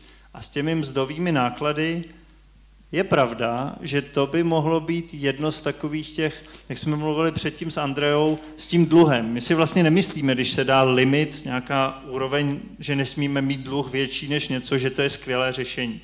Ale možná, že v rámci toho, že ty věci nejsme schopni dělat perfektně, nás to nutí k tomu vlastně jít aspoň správnou cestou. A tady to by mohlo být v něčem trošku podobné. Takže že prostě nám to dá nějaký limit na to, že vlastně ta byrokracie nesmí moc růst a byli bychom nuceni jít směrem přemýšlet nad tím dlouhodobějším řešením, jak to snížit. Takže ne, ne, nemyslím si, že to je, a to si nemyslí ani jeden z nás dvou, že to je to nejlepší řešení, ale zdá se, že to jde jako dobrým směrem, takže děkuju za to. Je to nějaký další dotaz? Já se chci zeptat na otázku, která asi souvisí, napadla, napadá mě neobčinně aktuální s tím, jak eh, Piráti, což je strana, která se vlastně nezhodne na tom, jestli je pravicová nebo levicová, eh, takže asi centristická, jak si vlastně nadává do toho, že je levicová. A mám pocit, že eh, slovo pravice a levice se právě v Česku nebere úplně jako symetrická, na rozdíl třeba oproti Německu, kde může vyhrát volby strana, která, když na Wikipedii otevře její stránku, tak jako je, je to napsáno, že je levicová. A mám pocit, že v Česku slovo levice je spojený s tím, že je to nějaký populismus, jednoduše zvýšíme uh, minimální mzdu, nějak něco zalepíme, uh, zatímco u té pravice se tak chápe, že to je nějaký systematičtější přístup. A prostě to není takhle není to symetrické. Asi otázka na Erika. Kde se, jo, kde se tady tohleto bere v Česku? Od, odkud pramení to, že to není takhle symetricky vnímáno?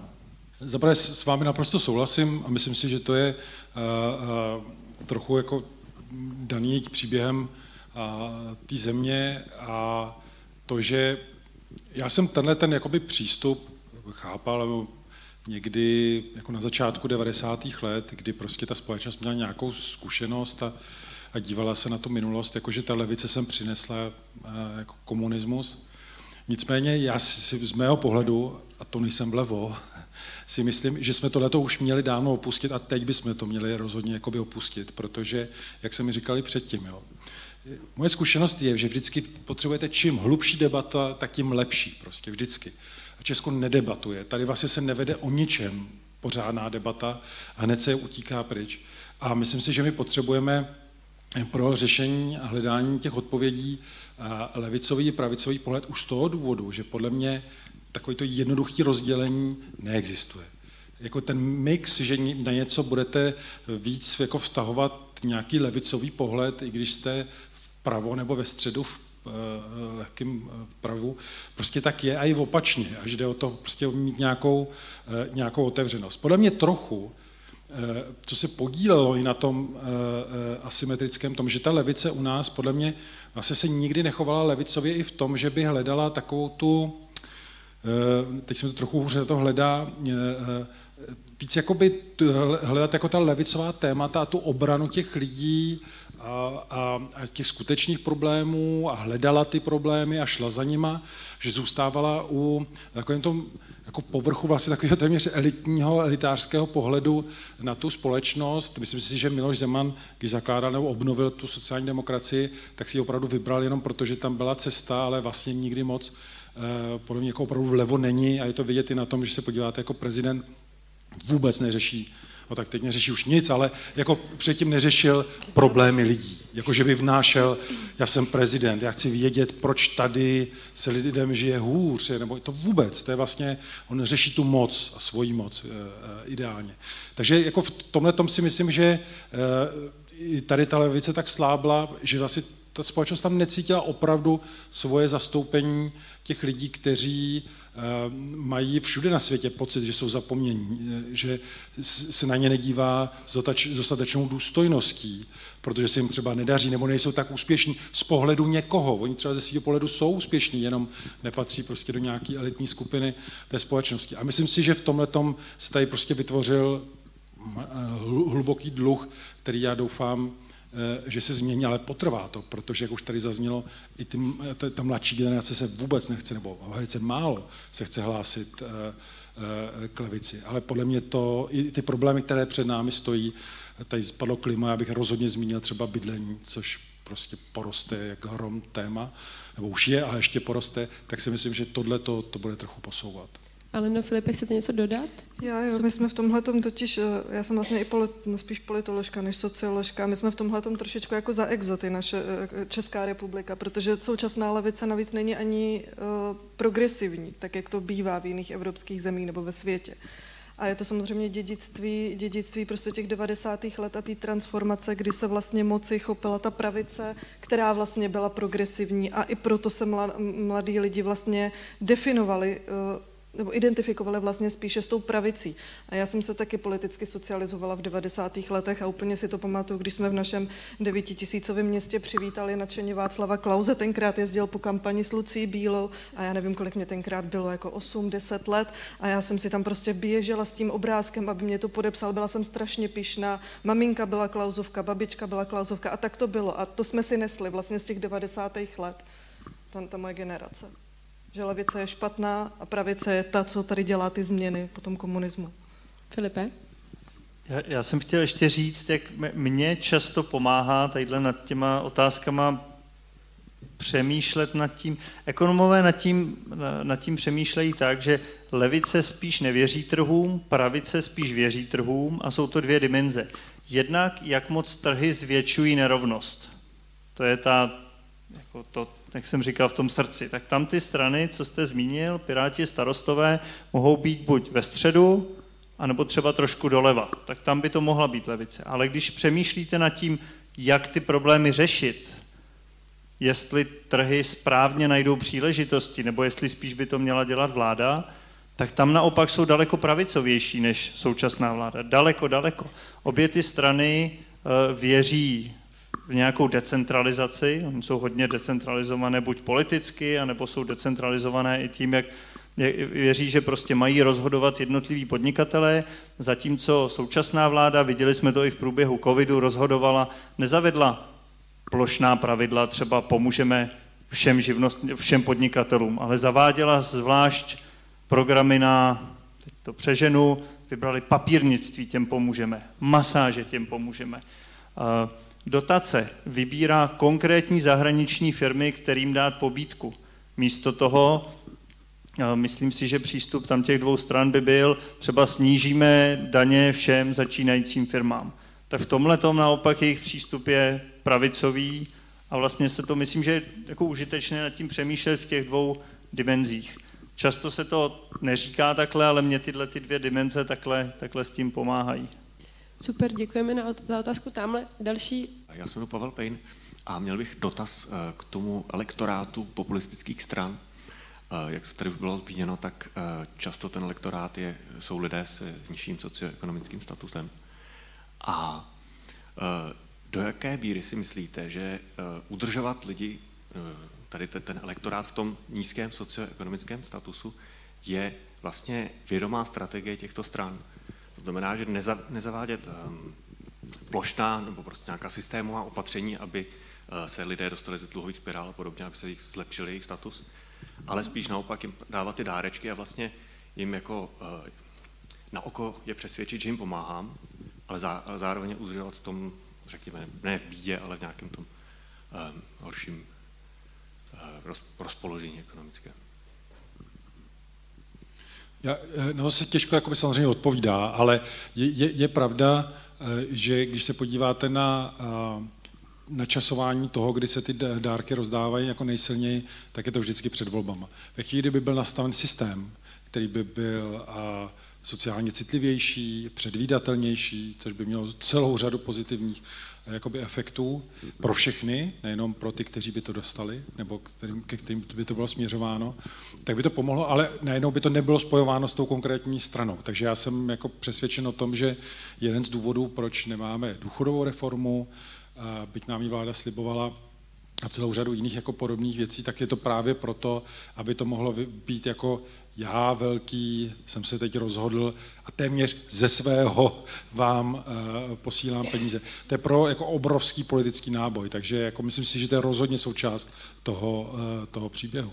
Já bych spíš byla skeptická k tomu, že vlastně ty politici myslí takhle dopředu, jakože spíš nejsou schopní dělat tyhle ty velký systémové opatření, že spíš jakoby kouk, koukají v tom krátkodobém horizontu, aby se udrželi o té moci. Myslím, že tohle je asi nejdůležitější. A jde to i vidět jakoby na těch programech. Nikomu se nechce hrábnout hloubš, nikdo nejde do těch hlubších vysvětlení. Já tyhle ty věci, co skutečně voliči chtějí, neznám prakticky. Já jsem nedělal nikdy průzkumy veřejného mínění. Z těch našich výzkumů, když jsme přemýšleli o teoriích, jak funguje ten trh politické soutěže, když je volič nepozorný, tak právě tohle z toho vychází. Že ty dlouhodobé věci, zvlášť na těch se často víc shodneme, tak voliči tolik nesledují, tak pro politiky není užitečné s tím chodit a říkat něco konkrétního. A pak ještě dárečky versus něco jiného a e- Erik, jak říkal těsně před volbami, že se tohle děje, oni jsou, máme různé motivace, proč sledovat, co politici říkají. V průběhu volebního období často sledujeme, ta motivace je, že i potřebujeme vědět, kam ta země půjde, aby jsme se podle toho mohli zařídit. Takže sledujeme trošku jiné věci, nesledujeme ty dárečky, takové ty hypotetické do budoucna, Zatímco těsně před volbami je ta jediná chvíle, kdy se nám zase hodí ta informace, aby jsme se rozhodli trošku, ne jak budeme spořit, jak budeme investovat, kam pošleme děti do školy, ale aby jsme se rozhodli, koho volit. Takže to je, to je i ta jako vlastně jednoduchá motivace, proč. Jak tu mám jenom jednu poznámku k té dlouhodobé strategii, a když se kouknete, jestli to je strategie těch stran, dejme tomu populistických, tak třeba SPD, část ANO, část komunistů, a další občas hlasují a přicházejí z návrhy, které třeba mají sebrat peníze neziskovkám od státu, nebo třeba jsou to neziskovky, které podporují boj třeba zleč, eh, boj, um, nebo ne boj, ale podporu lidí, kteří třeba jsou drogově závislí a podobně, že tam jsou určitý třeba konkrétní uh, návrhy, které možná o nějaké jako strategii uh, jako vypovídají. Tamhle vzadu jsem viděla dotaz, tamhle, ano. Dobrý den.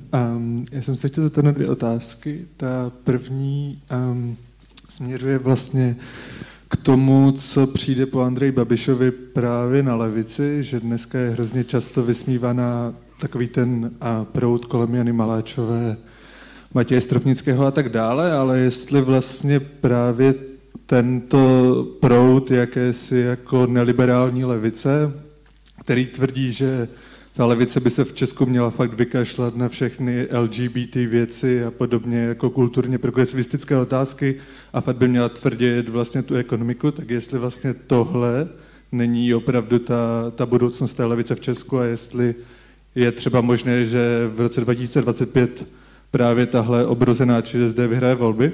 A druhá věc, kterou jsem se chtěl zeptat, Nedávno v Ekonomistu vyšel článek, který se právě uh, zabýval um, těmi um, jakými si příkopy ve společnosti, jako v světových společnostech.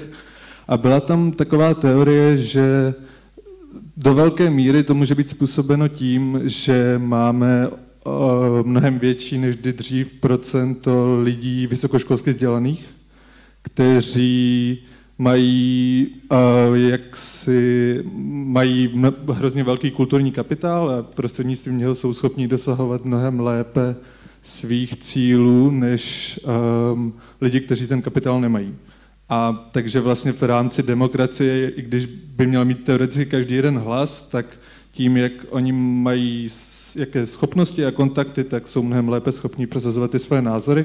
A jestli teda vlastně tohle nemůže být ten důvod, proč pak ta opačná strana to vnímá tak negativně a vystupuje tak negativně a ty příkopy jsou tak veliké. Děkuji. První, eh, teda mimochodem obojí pojezdské otázky, eh, eh, tak té první otázce, já jenom, já si myslím, že vlastně progresivní sociální demokracie nikdy nebyla. A LGBT pro ně taky není téma a vlastně on nikdy nejela nějak výrazně. To, že potom nějak hlasovala, ano, ale myslím si, že eh, já v tomhle vlastně úplně rozdíl nevidím, a, takže jako pro mě ta debata v tomhle není cesta ke změně, protože si nepspoju eh, sociální demokracii s bojem proti klimatu, za práva menšin a hlídá nějaká větší citlivost eh, k tomu, o čem se mluví ve veřejném prostoru. Myslím si, že máme konzervativní, nicméně jako nenápaditou a slávnoucí. A ano, může to být, že Jana Maláčová eh, nachází nějakou Eh, cestu, eh, jak třeba část té společnosti oslovit. Musím říct, že sám, jako i pro mě to takový test, jestli to vyjde, protože si myslím, že sociální demokracie po, po uh, kauze chování Jana Hamáčka kolem Vrbětic a to, že si ho nechali v čele, je strana, jako, která je vlastně svým způsobem jako politicky mrtvá. Jana Maláčová tomu vrací nějakou, řekněme, programovou ideu, a sám jsem zvědav, jestli to i vedle Andreje Babiše a tak dále bude, bude fungovat a hlavně, jestli tomu ti, ti voliči jako uvěří. A myslím si, že ta otázka souvisí s tou vaší, eh, tohle téma je s tou druhou. O tom se hodně mluví, že eh, je to vidět na globalizaci, zatímco pro lidi se vzděláním je globalizace často příležitost, tak pro lidi s menším vzděláním to vnímají spíš jako hrozbu. A už protože ty první můžou se s nás přesouvat, to ti druzí mají pocit, že jsou přikovaní k tomu místu, kde žijí a tudíž mají menší šanci volby. Nicméně podle mě cesta není k tomu mít méně vzdělaných lidí, ale eh, možná ještě lépe s tím vzděláním eh, tady pracovat. A, a druhá hlavně, možná i právě v té veřejné debatě, co jsme tady jako naťukli, jak dávat najevo, že to, že někdo nemá třeba vzdělání, lepší vzdělání, a dělá dobře svoji práci, tak má úplně samozřejmě úplně stejnou hodnotu jako ten s tím vzděláním. A myslím si, že v tomhle by ta veřejná debata se mohla trochu posunout. Mně to přišlo hrozně zajímavé, co jste říkal o tom ekonomistu. Já jsem to neslyšel, ale připomnělo mi to, eh, když jsem viděl výzkum politologů z Princetonu, kteří ukazovali, dívali se na posledních 40, 40 let v Americe na data, jaké měly názory různé skupiny lidí bohatí, chudí, více vzdělaní, méně vzdělaní, menšiny, nemenšiny, a jak pak se měnily zákony. A viděli, že vzdělaní a bohatí, že to, co oni chtěli, se do těch zákonů dlouhodobě propisovalo daleko více. Potom populismus je vlastně skoro z definice boj proti elitám. Myslím, že naprostá většina věcí, jak populisti na to jdou, společnosti škodí a je to prostě je to prostě špatné od začátku do konce, ale zase, když jsem se díval na, na to, jak se rozdělují veřejné, veřejné peníze a podíváte se na různé země, kolik nejbohatší, kolik dostávají z veřejných peněz nejbohatší a kolik nejchudší, tak ve spoustě zemích, my a Německo jsme přibližně, že to je úplně stejně, ale ve spoustě zemích naopak z veřejných peněz, co se vyberou, bohatí dostávají více než chudí. Je to třeba, vy jste zmiňoval vysoké školy, když je vysoké školství zadarmo, tak to už často z principu je takový jako transfer spíš bohatším, bohatším lidem. Uh, pak ještě k tomu asi bych chtěl dodat, že často ti, co bojují takhle, jako, co jsou populisté, bojují proti elitám, tak to dělají nejvíce. Jsme viděli v pandemii poslední rok, často vláda pomáhala těm, eh, těm bohatším daleko více než těm, než těm slabším. A ještě poslední věc jsem chtěl dodat, co mi přijde užitečně, mně to vždycky přišlo zajímavé, ta otázka, čím polarizace, to rozdělení společnosti, čím je způsobené, čím je způsobená, ta je, ta je jako hro, hrozně zajímavá a slyšel je na to spousta názorů, tohle to si musím přečíst více. Spousta lidí, nebo aspoň trošku, neslyšel jsem to zatím vůbec, ale spousta lidí říká, že to je způsobeno internetem třeba, Facebookem a tak. Já jsem nikdy nebyl přesvědčen, že to tak nutně je, i když hraje asi nějakou roli. Jeden z hlavních důvodů je, že eh, když se podíváte na to, jak rozdělení společnosti roste, tak roste už asi 50 nebo 60 let. Ta míra rozdělení společnosti, dá se to měřit tak, v Americe se to měří tak, že třeba se ptají demokratů, republikánů nebo jejich sympatizantů, jak moc by vám vadilo, je to asi deset otázek, i takové, jak moc by vám vadilo, kdyby si vaše dítě vzalo sympatizanta té druhé strany. A před 60 lety 4% lidí říkalo, mě by to fakt vadilo, a teď to říká asi 70% lidí. A ta polarizace obrovsky roste a roste už hodně dlouho před tím, eh, než vůbec vzniknul internet. Takže zatím ještě nevíme. Já to můžu jenom potvrdit, protože se konkrétně výzkumu politické polarizace a souvislosti s mediálníma praxema věnuju a z, vlastně v posledních týdnech jsem se zrovna v těchto těch datech hrabala, takže ani na našich datech se neukazuje to, že by nějaký způsoby užívání internetu souvisely s tím, jestli uh, lidi vnímají, že společnost je rozdělená nebo jsou sami jakoby polarizovaní, že nemají tendence se bavit třeba s lidmi s jiným názorem a podobně. To, to je zajímavé, že to taky takhle děláte, super. A pak ještě jeden k tomu takový druhý argument s tím, s tím internetem je, že často jsou nejpolarizovaní, nejpolarizovanější skupiny, které používají internet nejméně.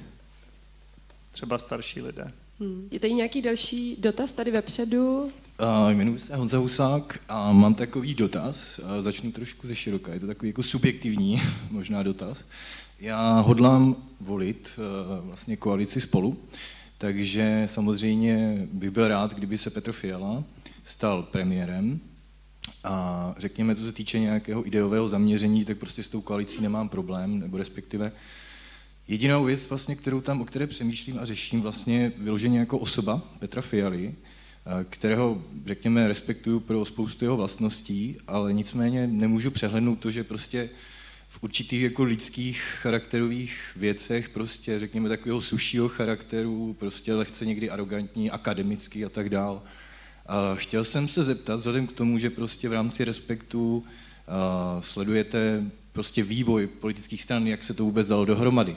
Nejenom koalici spolu, ale i potenciálního, tedy jako koaličního partnera, což je vlastně teda ten druhý blok. Tak Nakolik si myslíte, že třeba ten Petr Fiala v tomhle směru prošel, řekněme, nějakým růstem, vývojem? Nakolik si myslíte, že je třeba jako nějak vybaven v případě, že by měl jako vést vládu, která by se stávala z těchto dvou koalic, kdyby to teda, aspoň podle mě, dopadlo dobře a tu 101 dala dohromady teda ta koalice, no, ty dvě koalice prostě demokraticky zaměřené. Děkuju.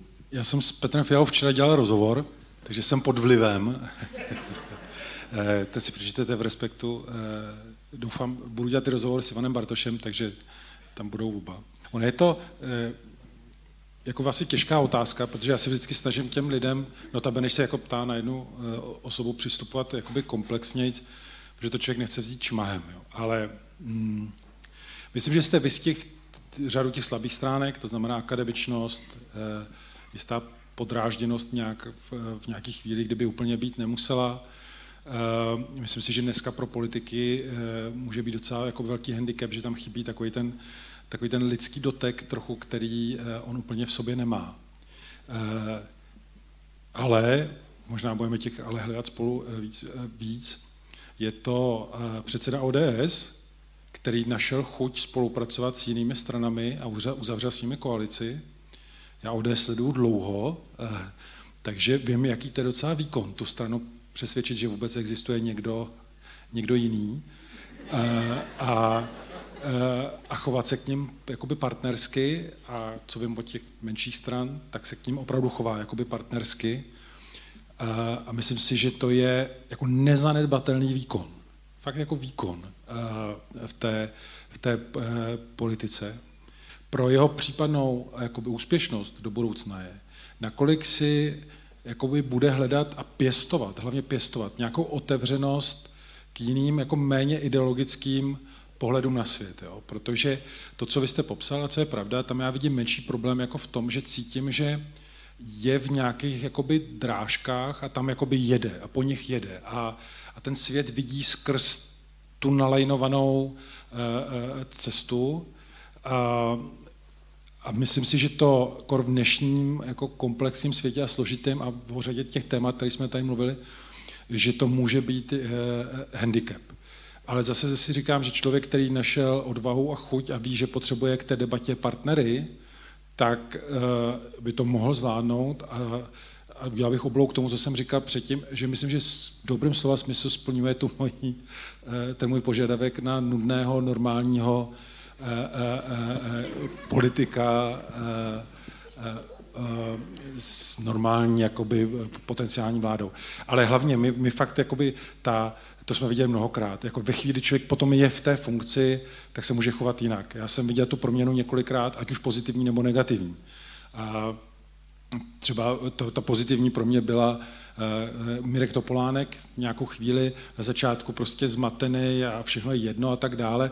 A pak najednou, když ta odpovědnost přišla a začal jednat i s těmi světovými politiky, tak bylo vidět, že ho to mění a, a, a že v, dokázal v, jako v nějakých těžkých situacích se chovat vlastně jakoby státnicky, v jiných vůbec jako vůbec. Jo. Ale jenom ti chci říct, že, eh, že ta role a ta odpovědnost, že ono to potom na toho člověka jako dopadne a mimochodem i na to se ho ptám, takže si ten rozhovor potom můžete přečíst. Tady jako... Erik zpropagoval příští číslo Respektu.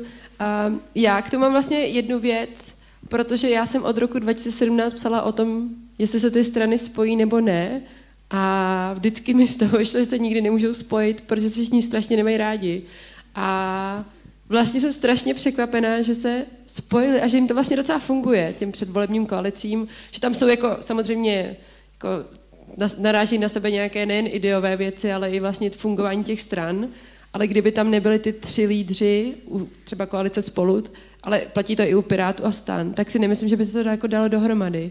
Že třeba představa, že tam je Miroslav Kalousek stále, že v KDU je někdo jiný a že v ODS je někdo jiný, tak si to vlastně jako neumím představit, protože oni nějak jako dokázali přesvědčit um, nejen ty strany, ale vlastně i ty voliče, že jim to teda nějak asi bude fungovat. A uvidíme teda, jak to dopadne po volbách.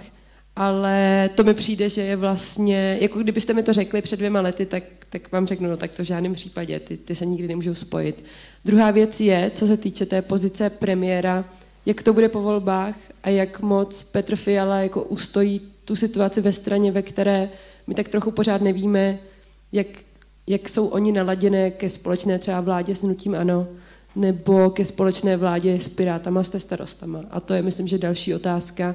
A pak je ještě po těch volbách sjezd ODS, ve kterém si budou znovu volit nějakého předsedu a, a tam se si uvidí, jak dopadnou ty volby a jestli se jim líbí tenhle směr, který Petr Fiala zavedl. No.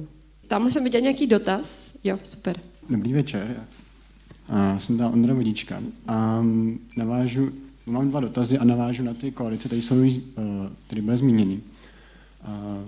Tomu ta souvisí dotaz, jak moc si myslíte, že eh, na vznik těch koalicí eh, měl dopad eh, milion chvílek a celkově jako ta hlasitá mm, mm, řeč jako části společnosti, která se sešla na té letné. A druhá otázka je, Jaký si myslíte, že jako pro naší mladší generaci, teda jako, abych upřesnil, jsem druháku na vysoké škole, bude mít zpráva tyhle ty volby a co všechno se kolem děje. Protože jako vnímám, že hlavně ty koaliční bloky mají nějaký část kampaně zaměřený na ty mladší voliče a upřímně nevím, jak to přesně bylo v předchozích volbách, protože mi bylo nějakých 16 let, takže jsem vnímal trochu jináčí problémy. A, a, a, a no tak to jsou ty moje dvě otázky. První teda vliv milionu chylek a druhý, a, jaká zpráva přijde těm mladším lidem z těch voleb a co se kolem nich děje. Já nevím, jestli jako na tohle asi dokážu uspokojivě odpovědět, protože na jako dopad na, na, těch, na ty aktivity toho milionu chvilek asi nedokážu, nedokážu na tohle odpovědět, ale vlastně ještě víceméně navážu na to, co jsi říkala předtím, protože si vlastně, navz, že to, že navzdory těm rozporům uvnitř těch stran a u těch lídrů se jakoby ty strany dokázaly spojit do těch koalic, aby nějakým způsobem fungovaly, tak mně třeba přijde zajímavý to, že vlastně uh, ten problém byl větší na té stranické úrovni, právě na té politické, než u těch samotných voličů. U nich vlastně ten překryv a ty stranické sympatie jako jdou opravdu jakoby ruku v ruce a ještě to funguje vlastně líp než u té druhé koalice. A to bylo ještě předtím, než vlastně vůbec bylo, byly ty koalice deklarované, že vlastně vzniknou. My máme data vlastně z roku, z konce roku 2000 a tam opravdu ten překryv je silný a ty stranické sympatie napříč těma třema stranama jsou jakoby opravdu patrný eh, a to i napříč právě těma mladýma voličema, který, který vlastně tyhle ty tři strany samozřejmě oslovují jako skoro nejvíc, když opominu teda tu druhou koalici. Takže to, to mně přijde jakoby vlastně dobrá zpráva. Na druhou stranu, když se potom podíváme, a to už se jdu úplně kam jinam, ale na druhou stranu, když se potom podíváme právě jakoby na ty diskuze, které probíhají mezi, ty, mezi těma lidma, tak uh, mě to připomíná ty diskuze, které probíhaly v souvislosti s těma prezidentskýma volbama, kdy se hledaly právě ty nedorozumění a ty chyby a ty drobné rozkoly, které nám potom říkali, přece tuhle stranu nebo tuhle tu koalici nemůžu volit, protože tam je něco, co mi trošičku vadí. Jo. Takže, no, tak není to odpověď na tu otázku, já jsem jenom chtěla ještě dodat tam k tomu. A obávám se, jakoby, že k tomu dopadu jako nic říct nedokážu, ale, ale myslím si, že to byla jakoby, důležitá zpráva pro ty strany, že nějaká ta schoda minimálně třeba i napříč těma mladýma generacema tam je. Oni věděli, že jo, samozřejmě z dlouhodobých průzkumů, že ty mladí voliči třeba sympatizují s nima, ale to, že se dokážou jakoby sjednotit pod nějakýma tématama, to si myslím, že byl docela dobrý impuls pro to, to, tohle to vlastně jako vyzkoušet. A samozřejmě ten druhý impuls byl ten volební systém ještě předtím, mm-hmm. než se změnil. Já si myslím, že vliv milionu chvilek na, na, na ochotu spolupracovat byl obrovský. Že, že to byl zlom v tom, že nejenom bylo vidět, zafungovalo spousta lidí, byla ochotná jít na nějaká náměstí, a teď nemyslím jenom letnou, a už tam se potkávali vlastně politici různých stran a bylo vidět, že když se ti lidé dávají nějak dohromady, tak to funguje a i ty požadavky opakované, aby spolu spolupracovali, tak ten prostor pro to vytvářeli. Proto jsem mi předtím říkal, že kdyby se rozhodli jako nejít společně, tak by to nebyla nulová hodnota, furt by to, mělo by to dopad, ta společnost by to měla vnímala, tak my jsme chtěli, my jsme šli a vy nejste ochotní a ani spolupracovat a trochu potlačit své ambice. Takže myslím si, že bez milionu chvilek by to možná vůbec nebylo, nebo by to bylo složitější, delší, takže v tomhle tom ta role byla velká. Myslím si, že pokud jde o ty mladé lidi, tak uh, myslím, že to zacílení je na můj vkus od těch stran pořád ještě malé, ale řekl bych, že je jedno z největších, co jsem kdy viděl uh, v těch volbách. A že je vidět, že si tam zejména pochopitelně ty opoziční bloky uvědomují, že, že to je nějaká jejich cílová, možná cílová skupina. Zároveň si myslím, že tam je pořád trochu nechápání, eh, co eh, mladí lidi trápí, jaká jsou ta témata, i trochu pořád ta jiná komunikace, což už tady padlo. Myslím si, že opravdu je mnohem větší rozdíl mezi mnou a mladší generací, než mezi mnou a mými rodiči, což je dané i prostě proměnou komunikace. Vnímáme to i jako média, to hodně vnímáme jako média a vnímají to samozřejmě jako ty, i, ty, i, i, i ti politici. Takže já bych řekl, že tady nějaký posun a, a, a zároveň bych řekl, že v té obecné rovině, že tohle jsou hodně volby o mladých lidech, i když se to vůbec nezdá a více mluví o těch seniorech. Podle mě celá řada těch témat je důležitější pro uh, ty mladší generace a ten vliv těch voleb může mít opravdu velký dopad na, na, na mladší generace i v řadě těch témat, která jsme tady uh, řešili. Takže z tohohle hlediska já bych řekl, že to je ten moment, který by měl ty mladší voliče k, těm, k tomu hlasování přivést. Je tady nějaký další dotaz? Dobrý večer, mé jméno je Petr Želka a e, rád bych se zeptal na váš názor ohledně fenoménu lží. Lež se stala málem takovým společenským normálem a e, samozřejmě dá se využívat hodně i ve volbách. A zajímalo by mě, jestli si myslíte, že mm, natáhne více voličů na svou stranu ten, kdo evidentně lže, kdy jednou řekne něco a za 14 dnů řekne pravý opak. A nebo jestli natáhne více voličů člověk, který ty voliče předstoupí a slíbí jim analýzu a debatu a e, prostě seriózně se snaží řešit tento problém. E, dalo by se to rozebírat asi dlouho, ale zajímal by mě spíš váš názor, takže asi takto. Děkujeme za dotaz. My vidíme jenom vaši ruku a mikrofon, tak to působí trochu tak jako temně a demonicky, ale děkujeme a zdravíme do zadních řád. Chce někdo z vás odpověď? Tak já, Eriku. Já, já, já, já ji zkusím. Jako první, teda, co bych řekl, že jsem potom víceméně napsal tak jako fakt dlouhatánský, možná mu nejdelší text, co jsem napsal teď jako v Respektu, co, co je na stánku, eh, protože tady nebudu moc do nějakého úplného detailu, ale myslím si, že to je tak strašně důležité téma, i proto jsem o tom psal, že by to jakoby běhá eh, hlavou, protože eh, vlastně v jedné věci mi těch politiků líto, nebo vůbec těch aktérů, a to se mi nestává často, eh, eh, že vlastně vy víte, že když chcete nějaké téma probrat, tak a chcete věcně, opravdu, tak mu musíte věnovat prostor a musíte jako vrstvit eh, nějaké informace a musíte mluvit i o komplikovaných věcech. A zároveň víte, že cokoliv řeknete, tak bude vytržený z kontextu, někde nalepený hned do úplně jiného významu a rozprskne se to potom po tom světě. Takže jako já cítím a vidím v tom velký problém. Stále menší a menší chuť politiků vést jako otevřeně debatu před veřejností, protože se bojí právě této pasti. A pro mě tam trochu končí už ta demokracie. Ta se nemusí likvidovat jenom nějakým hloupým paragrafem nebo omezením, ale už jenom to, že se ta debata bude eh, jakoby otupovat. A myslím, že eh, v tomhle tam už máme jako velký problém. A eh, v těchto těch volbách myslím, že ta lež hraje jako obrovskou roli. A když jsme tady mluvili o, o, o spolu, tak budu mluvit teď chvíli o, o Pirátech. Já si nepamatuju, že by nějaká strana nebo koalice kandidující čela tak obrovské dezinformační kampaně jako Piráti. To je, to jako ta vlna a ta razance a z kolika jakoby úhlů to jde, je nebývalá a vlastně tak trochu klobouk dolů, že zatím zůstávají jako klidný, protože uh, myslím si, že není úplně jako jednoduchý, myslím i lidsky, jako uh, číst si o sobě uh, tak jako mi neskutečný lži. A ono to funguje. Jako bohužel ta zpráva je, že to funguje, to znamená, když si někdo vymyslí, že chcete mu nastěhovat do bytu migranta, tak byste řekli, že to je taková hloupost, že tomu nemůže věřit vůbec nikdo. A pak my jezdíme samozřejmě, jako děláme ty reportáže z kampaní a bavíme se s lidmi po celé České republice a to zaznívá tak často od těch lidí, že oni tomu opravdu věří. Si říkáte, tak ten nástroj eh, té dezinformace je eh, strašně jako jednoduchý. V tom textu dokonce je tam i věci vypočítali, jakou rychlostí, větší rychlostí se šíří lež než pravda a tak dále. Takže jako je, to, je to zmapované, je to zdokumentované a my to vidíme. My teď v tom vlastně žijeme v přímém přenosu.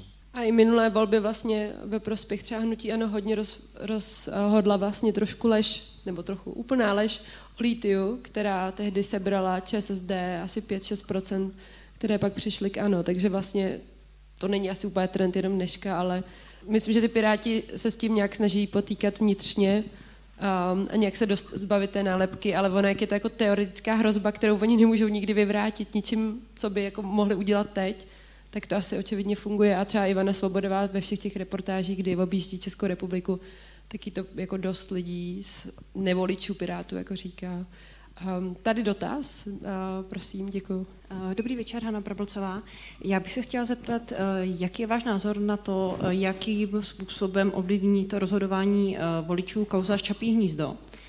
Hlavně teda ten vývoj a tvrzení Andreje Babiše mladšího, které podle mě jako tu poměrně, ten poměrně suchý dotační povod posunuli do úplně jiné roviny. A teoreticky, pokud by se podařilo kauzu Čapí hnízdo před volbami posunout před soud, Eh, tak zda si myslíte, že by není možné, že vzhledem tomu, jak dlouho se ta kauza táhne, tak zda by to vlastně Andrej Babiš nebyl paradoxně schopen použít pro svůj prospěch, že by vlastně potvrdil to, že prostě tady jsou všechno proti němu a že to načasování před volbami jako jenom potvrzuje to, že prostě on je tady vlastně ta oběť. Děkuji. Je to, myslím, že jste zdůraznila jako správný point. A když jsem se bavil i s některými opozičními politiky, tak oni říkají, že téměř doufají, že do voleb žádná eh, jako aktivita v tom nepůjde, protože to bude, on řekne, vidíte, to je ten důkaz, jo? vy jste mě chtěli zvolit a oni mě chtějí zlikvidovat. Samozřejmě z mého pohledu eh, má být justice úplně nestraná a spravedlnost, takže eh, má postupovat jak jí kážou normy, pravidla a zjištění. Nicméně ano, myslím si, že kdy v tuhle chvíli by to na ti, ty, kteří nechtějí Andrej, Andreje Babiše, neměl vůbec žádný vliv, protože už pro ně je rozhodnuto. A ti, kteří jsou jeho stoupenci a třeba váhali, jestli jít volit, tak je to může aktivizovat. Ale jenom tady zdůraznuju, že tady mluvíme jako na bázi uh, přemýšlení, protože to se nedá, nedá jakoby změřit nějak, jak by ten dopad měl. Ale když vidíme tu velice výkonnou mašinu marketingu Andreje Babiše, tak myslím si, že by to uměl velice dobře využít.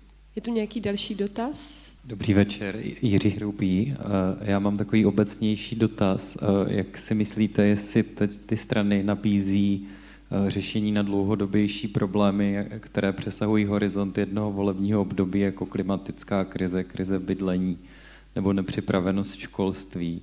A pokud ne, tak proč to tak je? Protože mně se zdá, že vlastně všichni jsou uhranutí nějakým ekonomickým programem, což je ale podle mě jenom dílčí jakoby, řešení těch velkých problémů. Já řeknu svůj dojem, že myslím, že nejsou uhranutí všichni jenom ekonomickým programem, možná já jo, ale z těch, co jste říkal vy, tak myslím, že já jsem říkal na začátku vlastně, že mi přijde, že vláda je hodně kouká na krátkodobé, na, na krátkodobé problémy. Tam nevidím moc řešení dlouhodobého téměř ničeho. U opozičních stran zvlášť u některých vidím dobré plány na řešení klimatické krize. Jak vy jste zmínil tři, že jo? Klimatická, bydlení, tam, tam vidím, že si všímají, že to je důležité téma, ale ty návrhy se mi úplně moc nelíbí. A třetí bylo? A školství také myslím, že jde velmi dobrým směrem. Takže tam vidím jako dvě ze tří bych já pochválil, nebo aspoň mě osobně jako voliči se líbí a u té druhé strany vládní vlastně něco, co by mělo společného s dlouhodobým směřováním, tam, tam nenalézám schodu se svým srdcem ani mozkem.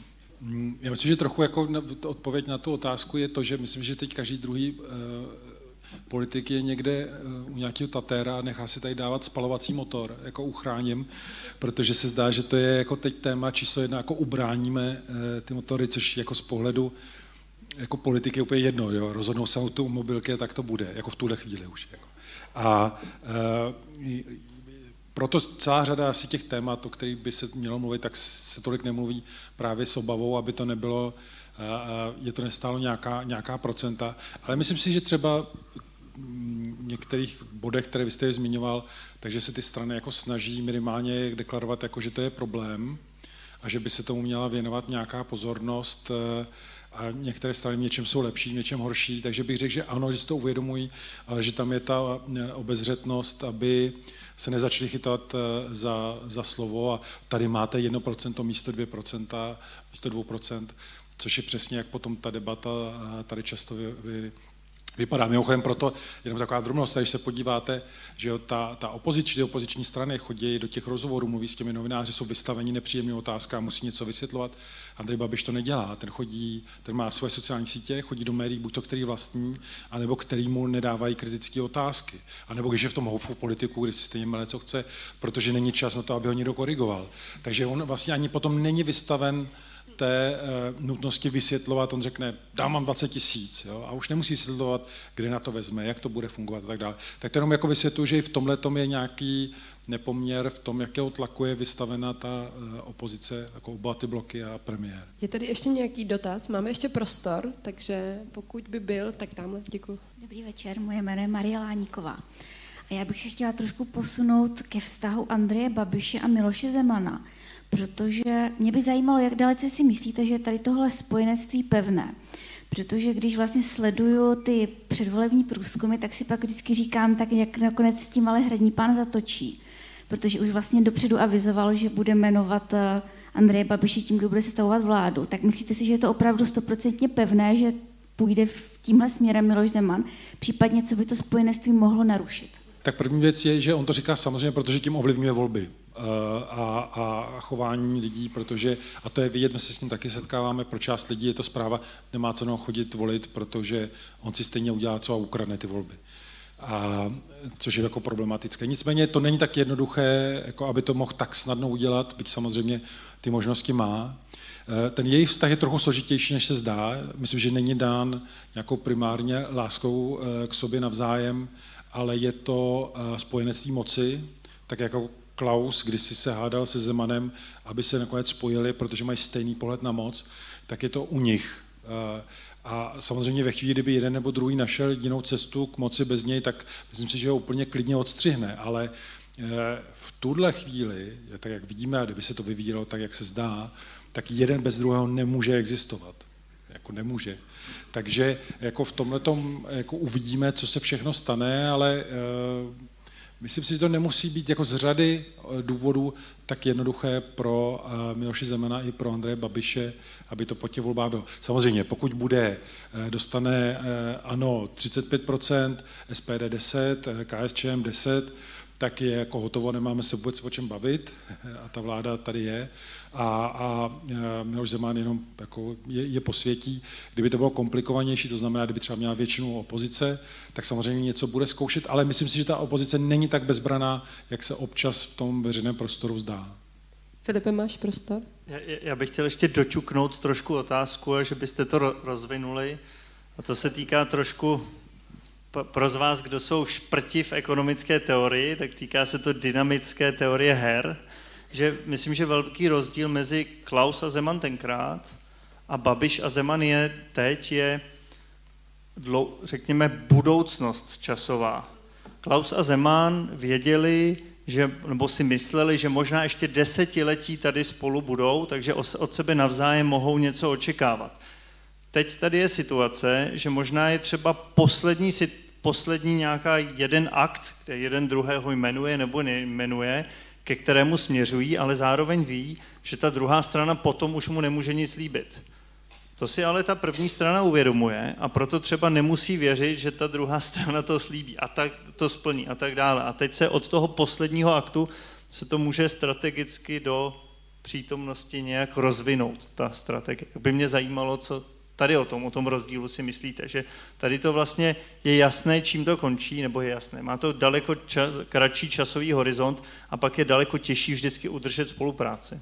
To určitě zároveň, jako tam je hodně záleží opravdu na, tý, na tom vývoji jako těch mm, zisků těch stran, jo? to je fakt, bez toho se to těžko říká, ale e, jako podle mě Miloš Zeman samozřejmě ví, že má strašně málo času i z toho důvodu, že e, za chvilku budou prezidentské volby, a zároveň není v kondici na dlouhá jednání a komplikovaná jednání, a což podle mě bude strašně důležitý faktor v té debatě. E, takže e, jako pokud jemu se nějakým způsobem e, umožní nebo bude mít pocit, že řekne, Babiš, je to tvoje, tím pádem já to mám trochu jako s klidem, tak to podle mě udělá. Jo.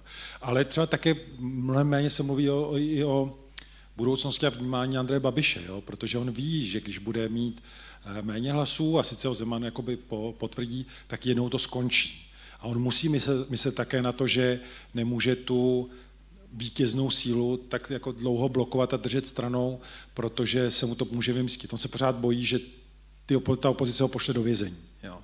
Myslím si, že to je naivní, ale tak u něj spoustu věcí, jako on věří nesmyslům, tak tady v tomhle tom asi také.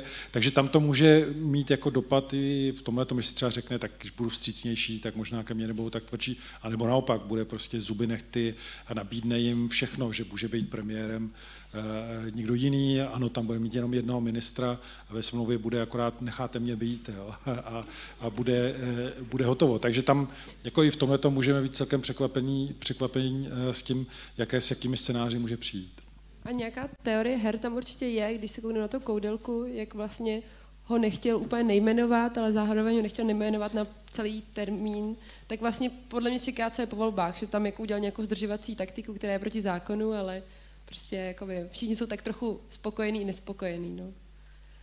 Je tady ještě nějaký dotaz? Dobrý večer, František Reiter. Já bych se chtěl zeptat, vy už jste na to teďka v podstatě eh, navázat na to, co jste teďka říkali, eh, ohledně politické kultury, která mám pocit, že jako upadá z toho, co můžu já posoudit. A nebo upadla.